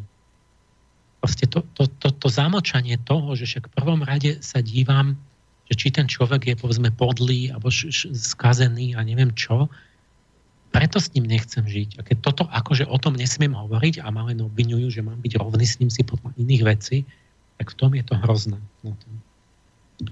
Takže toto, a ešte tam je tá vec, lebo vykladám tú slnečnú stránku toho celého, že on, všimnite si, hovorí, že kto dovolil, aby to, čo sa usilovali v tom koncentráku, že pripraviť nás o jadro našej osobnosti, o naše vlastné ja. Takže to je zvláštne, že oni čo najviac išlo tým, tým dozorcom o to, že aby zlomili uh, vašu individualitu, vaše ja, vašu dôstojnosť, vašu, že aby oni nech, mohli tam, neviem čo vás byť, alebo čo, čo o to išlo v konečnom dôsledku, že aby ty si sa zlomil, aby ty si sa začal plaziť, aby si sa podriadil, aby si, neviem, prosil, aby niečo. A v tom vidíte, že to sa ako keby aj cez tých kápov tam prejavovalo niečo a veci a mocnosti duchovné, ktoré ani oni tí ľudia sami nevedia, čo prečo robí, že potom by sa miery čudoval, že čo som robil. A toto je ten slnečný démon. To je ten slnečné bytosti nám darovali naše ja, našu podstatu a démoncovka robí čo? No robí, len robí tú protičinnosť, že on chce vymazať ľudské ja. A ako by v tom 20. storočí sa rozbehla táto protisila a jedna forma bola v koncentráku, že kde v rôznych tých však aj za komunizmu tam išlo o to, že máš sa, že zlomiť ľudí vlastne duchovne. Aby, aby sa myšlienkovo vlastne oni zlomili, podriadili, aby, aby stratili seba úctu a vlastnú osobnosť. A aby, aby horlivo, ja neviem, sa plazili a papagajovali a, a kláňali a tak. A toto je to, čo Franko hovorí, a to nemusíš urobiť nikdy, lebo vtedy stratíš sám seba. Takže toto je ten druhý blok. Ešte ak stihneme, tak máme... Stihneme, ešte, ešte máme čas, stihneme určite. A potom ešte budeme mať čas, čas aj na maily, podľa mňa. Ideme ďalej, či dáme pies? Po, vieš čo, no... Ideme radšej. Poďme, poďme, radšej, radšej nech to dokončíš, lebo toto sú zaujímavé veci, ktoré hovoríš a Poďme to nejako ešte, ešte, ešte... Také, čo patrí ešte k tomu, tomu, čo som chcel povedať k tej jednej myšlienke, že mm, mm. ten michalský charakter tej logoterapie sa ešte veľmi pekne prejavuje matateľne v jednej metóde, ktorú vymyslel Franko a to volá on logodráma. A to je v podstate to, že ten, ten cirkevný archaniel Michael, to je aniel smrti, ktorý prichádza, keď zomierame môže nás vyslobodiť z rúk démonov, do, do neba nás zachrániť nás a tak. A je to ten aniel, ktorý nám pripomína posmrtný, väčší život a duchovný zmysel, ktorý presahuje smrť a tak. A tá, tá Franková terapia je v tom, že on že, že dá pacient si láhne alebo sadne a má si predstaviť, že nemá 30 rokov ani 40, ale že má 80, 90, že leží na smrteľnej posteli. Má sa do toho vžiť. A teraz sa má dívať, že predstav si, že teraz si na konci života a dívaš sa, hodnotíš život svoj, ale očami toho okamihu, keď si na konci. A to úplne mení perspektívu. No a ako príklad, že raz chcel, malá pacientka sa pokusila o samovraždu, Franklová, lebo že má veľmi ťažký život, že už nevládze. On nechcel pomôcť, tak zapojil túto logotrámu. Ona mala problém, že mala jedného, bola sama. Mala jedného syna zdravého, ten jej zomrel. A druhý bol fyzicky postihnutý, takže sa musela stále o ňo starať. A Franko urobil toto. Vyvolal nejakú ženu, 30 z, obec, z toho obecenstva a, a najprv ju posadil do tej logodrámy, nech a ona mala perfektný život. Preto presne, ak ty si povedal, že že a čo tí šťastní, že tí, čo majú peniaze a, a, a, a všetko v živote, že, že a sú šťastní. Tak toto on vyvolal takúto. A ona bola vo všetkom úspešná. Nemala deti, ale ona bola bohatá, úspešná, prestižná, všetko sociálne. Posadili ju a povedal, teraz ste na konci života. Pozrite sa na svoj život. A nahrával to na magnetofón. A ona hovorí, no, vydala som sa za milionára, mala som ľahký život plný bohatstva a poriadne som si ho užívala. Flirtovala som s inými mužmi, dráždila som ich. Lenže teraz mám 80 rokov, nemám žiadne deti. Keď sa pozriem späť na svoj život, neviem, na čo to všetko bolo vlastne dobré. Musím povedať, že môj život bol v skutočnosti prehrou. Že ona, to znamená, že ona vie o tom, že tam je nejaká vrstva vedomia, že keď ona zrazu sa žije, že teraz je koniec a teraz no tak čo bol, čo bol zmysel? Že vlastne to nemalo zmysel, ja som sa iba bávkala tak nejak bezcielne. Iba pre seba uspokojenie a vlastne mám pocit, že to nebolo o ničom že nemal hodnotu ten môj život. A teraz sa mu priznala. A teraz požiadal tú matku toho handicapovaného syna a teraz vy si tam láhnite. A začala hovoriť. Priala som si mať deti a toto prianie sa mi splnilo. Jedno dieťa mi zomrelo, síce, lenže druhého chlapca, ktorý bol invalid, keby som sa o ne nestarala, poslali by ho do ústavu aj keď je postihnutý a bezmocný, je to stále môj syn. A preto som mu umožnila žiť plnohodnotnejší život, spravila som z neho lepšieho človeka. A teraz prestala ho, jej vytriskuj slzy. A potom pokračuje. Čo sa, čo sa mňa týka, môžem sa pokojne obzrieť, pretože môžem povedať, že môj život bol zmysluplný. A veľmi som sa snažila naplniť ho. Urobila som všetko, čo bolo v mojich silách urobila som pre svojho syna maximum. Môj život nebol prehrou. Čiže ona zo smrteľnej postele, keď sa pozrela na svoj život veľmi ťažký, bola schopná predsa len v ňom vidieť zmysel, ktorý zahrňal dokonca aj to všetko utrpenie. Ako by ho zahrnul a dal zmysel. A Navyše hovorí Franko už, že a uvedomte si, že a krátky život toho zdravého chlapca, síce mŕtvého, nemal zmysel, však mohol byť šťastný a bol kratší. A, a, ale mohol byť naplnený väčším šťastím za 10 rokov, než niekto, kto žije 50 rokov, a, a, ale má, má, má nezmyselný život. Že ak chcete merať zmysel života, že, že, že ten, kto žije viac 10 ročí, tak mal zmysluplnejší život, veď nemusel mať vôbec ten pocit. Takže hovorí, že môže byť zmysluplnejší, aj keď zomrel, než ten, kto sa dožije 80, ale jak tá pani, že ona má pocit, že nakoniec to nemalo zmysel. Hm. hm. A toto je vlastne záver môj dnes, že kde je ten Michal, aniel smrti? V tom svedomí, ktoré príde s vedomím, by smrť prinášala pohľad Michailovými očami, aniela smrti. A to, to, ten aniel smrti je hĺbšia vrstva bytia, ktorá je v podvedomí v každom z nás. A my všetci o tom ticho vieme, len to si nevšímame, že, že však my žijeme, žijeme a nebudeme sa tým zaoberať, ale tam to je. A my vieme, keď sa pozrieme, že keby smrť prišla, že, že zrazu cítiš, čo bol pravý zmysel života a čo nebol. To tá smrť ti povie neomilne. A my od toho síce odvraciame pozornosť, od, tohto, od tejto vrstvy vedomia, vedomia smrti v nás, ale nič menej, ak to, to budem hovoriť v, toto, v tej tretej začnem relácii, že táto vrstva vedomia z nás, zvnútra, riadí osud. Ten náš neviditeľný osud, pretože ten riadíme my, ale naše podvedomie. To sú veci, ktoré sú za prahom nášho vedomia. Že sa nám niečo deje, my nevieme prečo.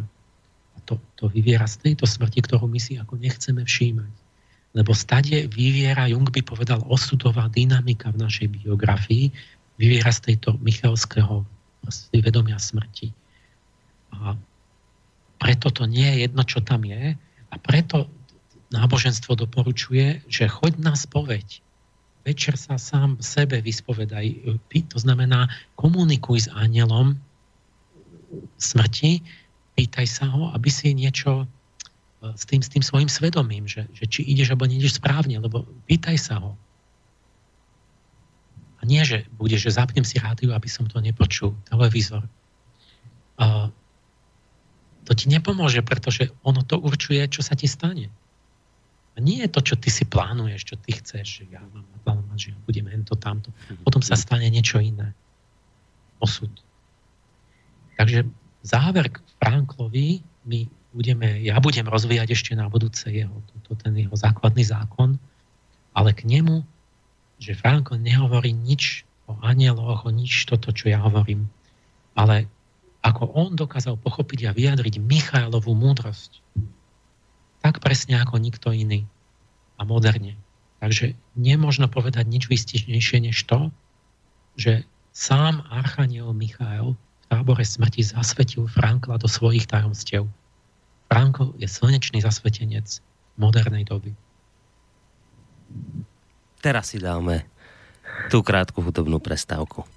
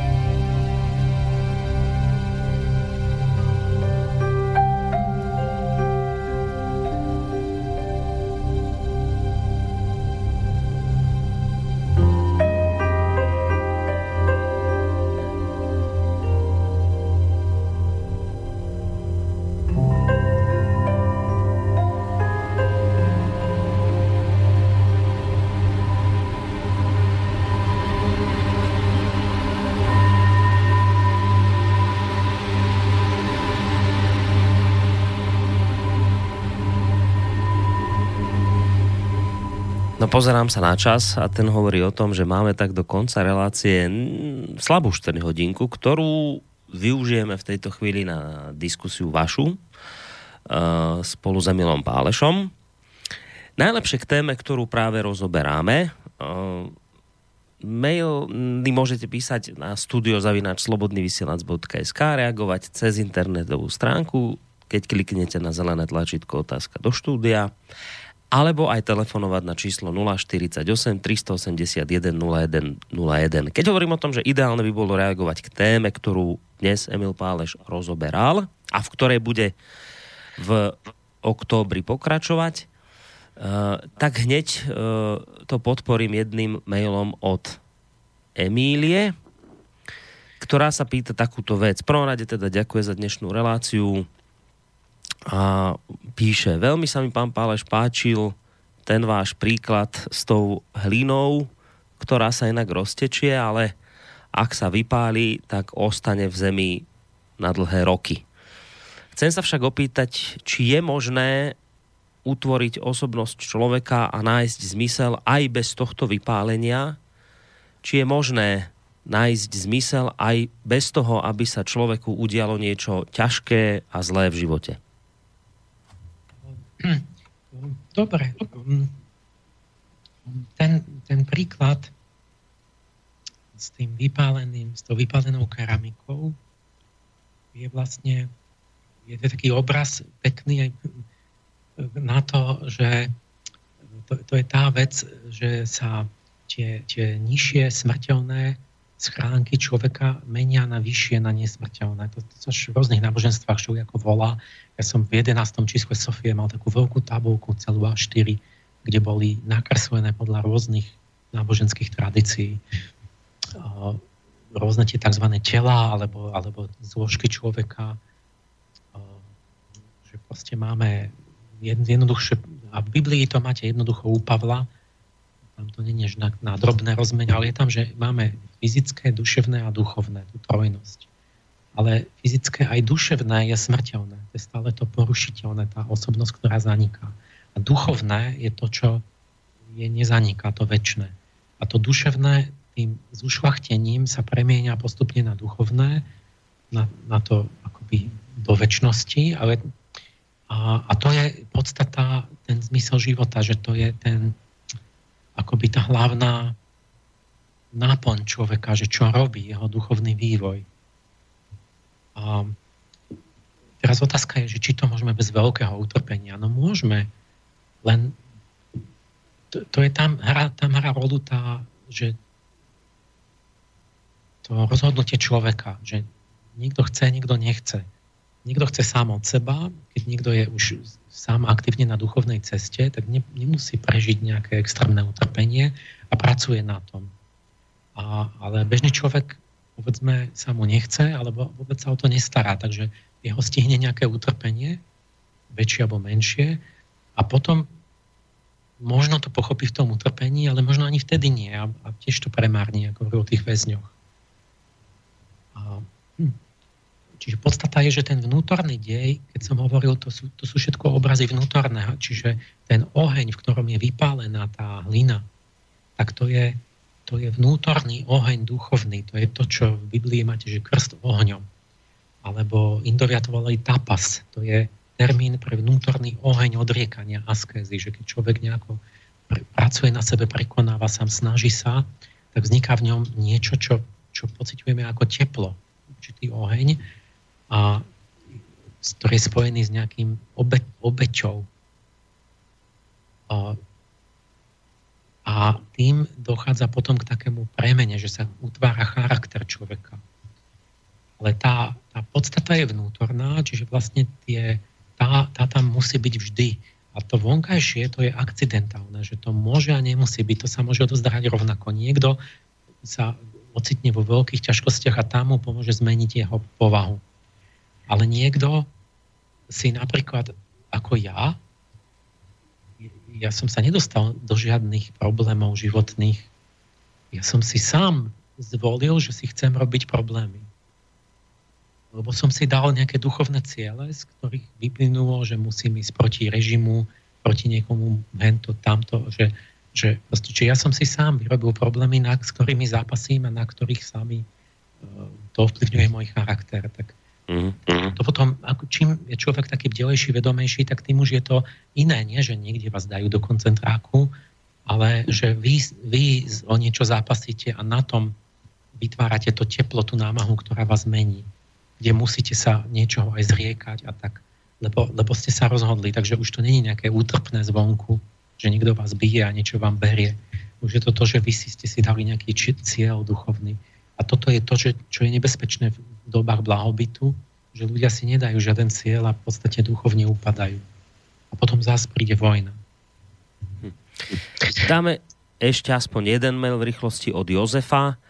Aj keď si stanovím nejaký cieľ či zmysel, aký to má zmysel, ak vesmír ako taký je nezmyselný? Nie je individuálny zmysel života odvodený od zmyslu vesmíru? No, to, to je to, čo som tebe tam naznačil, že my môžeme filozofovať, my môžeme sa aj o tomto baviť.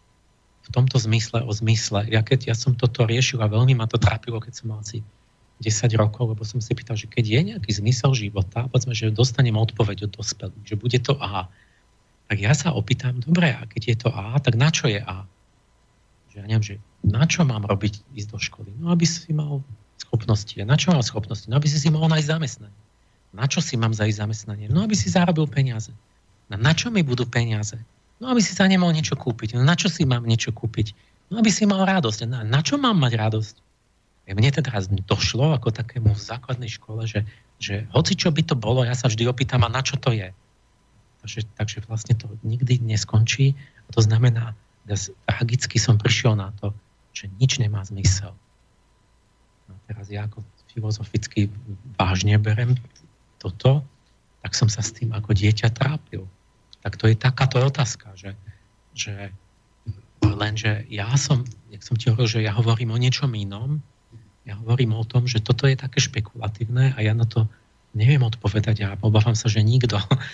Ale tu hovoríme o existenčnom, to je existenciálny postoj, že tí, tí na konci života jední ľudia, hovorím, že alebo už počas života, ale na konci to je to, že tu už príde ten koniec a tam to cítiš, tam je to, tam, sa, tam je to už ako keby v tej plnej podobe že niekto, zoberte si, vy si spomente na nejaké životy, ja neviem, možno nejaké filmy alebo nejaké životy nejakých skutočných ľudí, že niekto zomiera, je starček, starenka a ja vám na to poviem príklady v tej harvardskej štúdii, toto študovali, že, že z nich sála šťastie a naplnenie.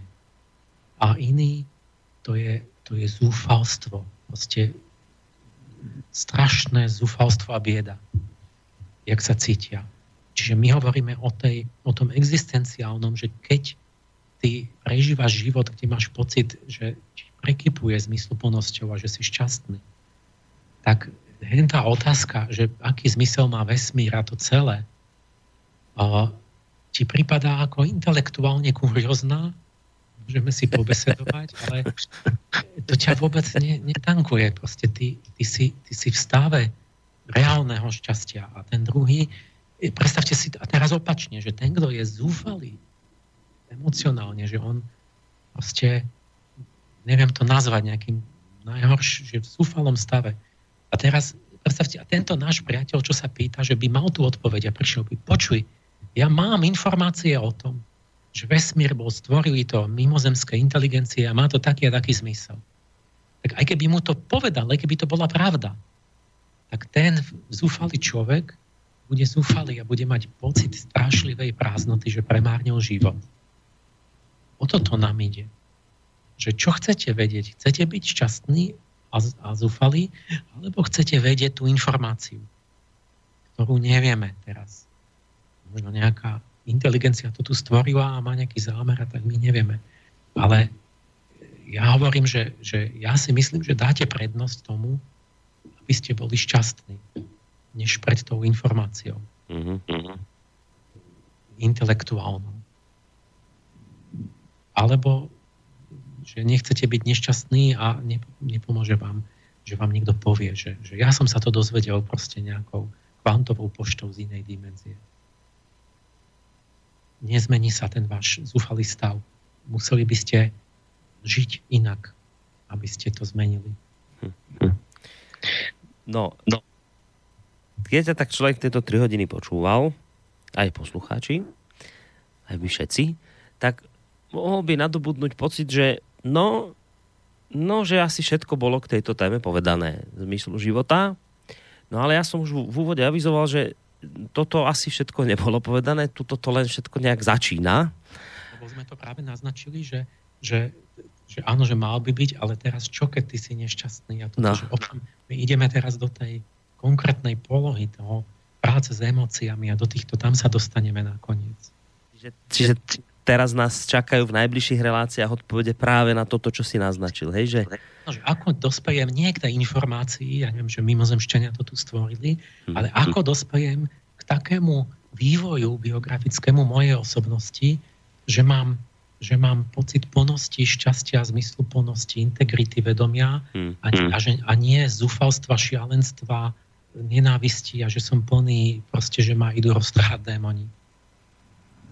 No ak ste v tejto chvíli, vážení poslucháči, netrpezliví a chceli by ste vedieť, že kedy zhruba by vám Emil mohol s touto odpovedou na túto otázku pomôcť, tak sa tak stane 5. októbra. Lebo 5. októbra sme si dali, že budeme vlastne v tejto téme pokračovať. Pozerám, že to je vlastne o dva týždne v piatok. Takže v tejto chvíli, Emil, tebe veľmi pekne ďakujem. Aj za dnešnú reláciu, aj za to, že v podstate pokračuješ. A tá dnešná téma je e, pre mňa dôkazom toho, že e, je dobré, že si tu a že tieto veci rozprávaš, lebo nebyť teba, nemal by nám to kto povedať. Takže Emil, maj sa pekne do počutia. Ďakujem za spoluprácu, za pozornosť a pekný večer. A pekný zvyšok večera aj Martinovi Bavolárovi za to, že bdel nad technikou v Bratislave. Martin, maj sa pekne.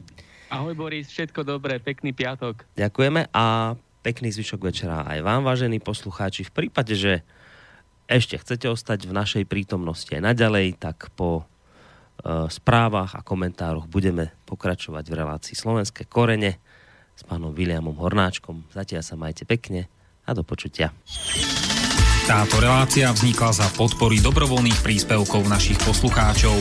I ty sa k ním môžeš pridať. Viac informácií nájdeš na www.slobodnyvysielac.sk Ďakujeme.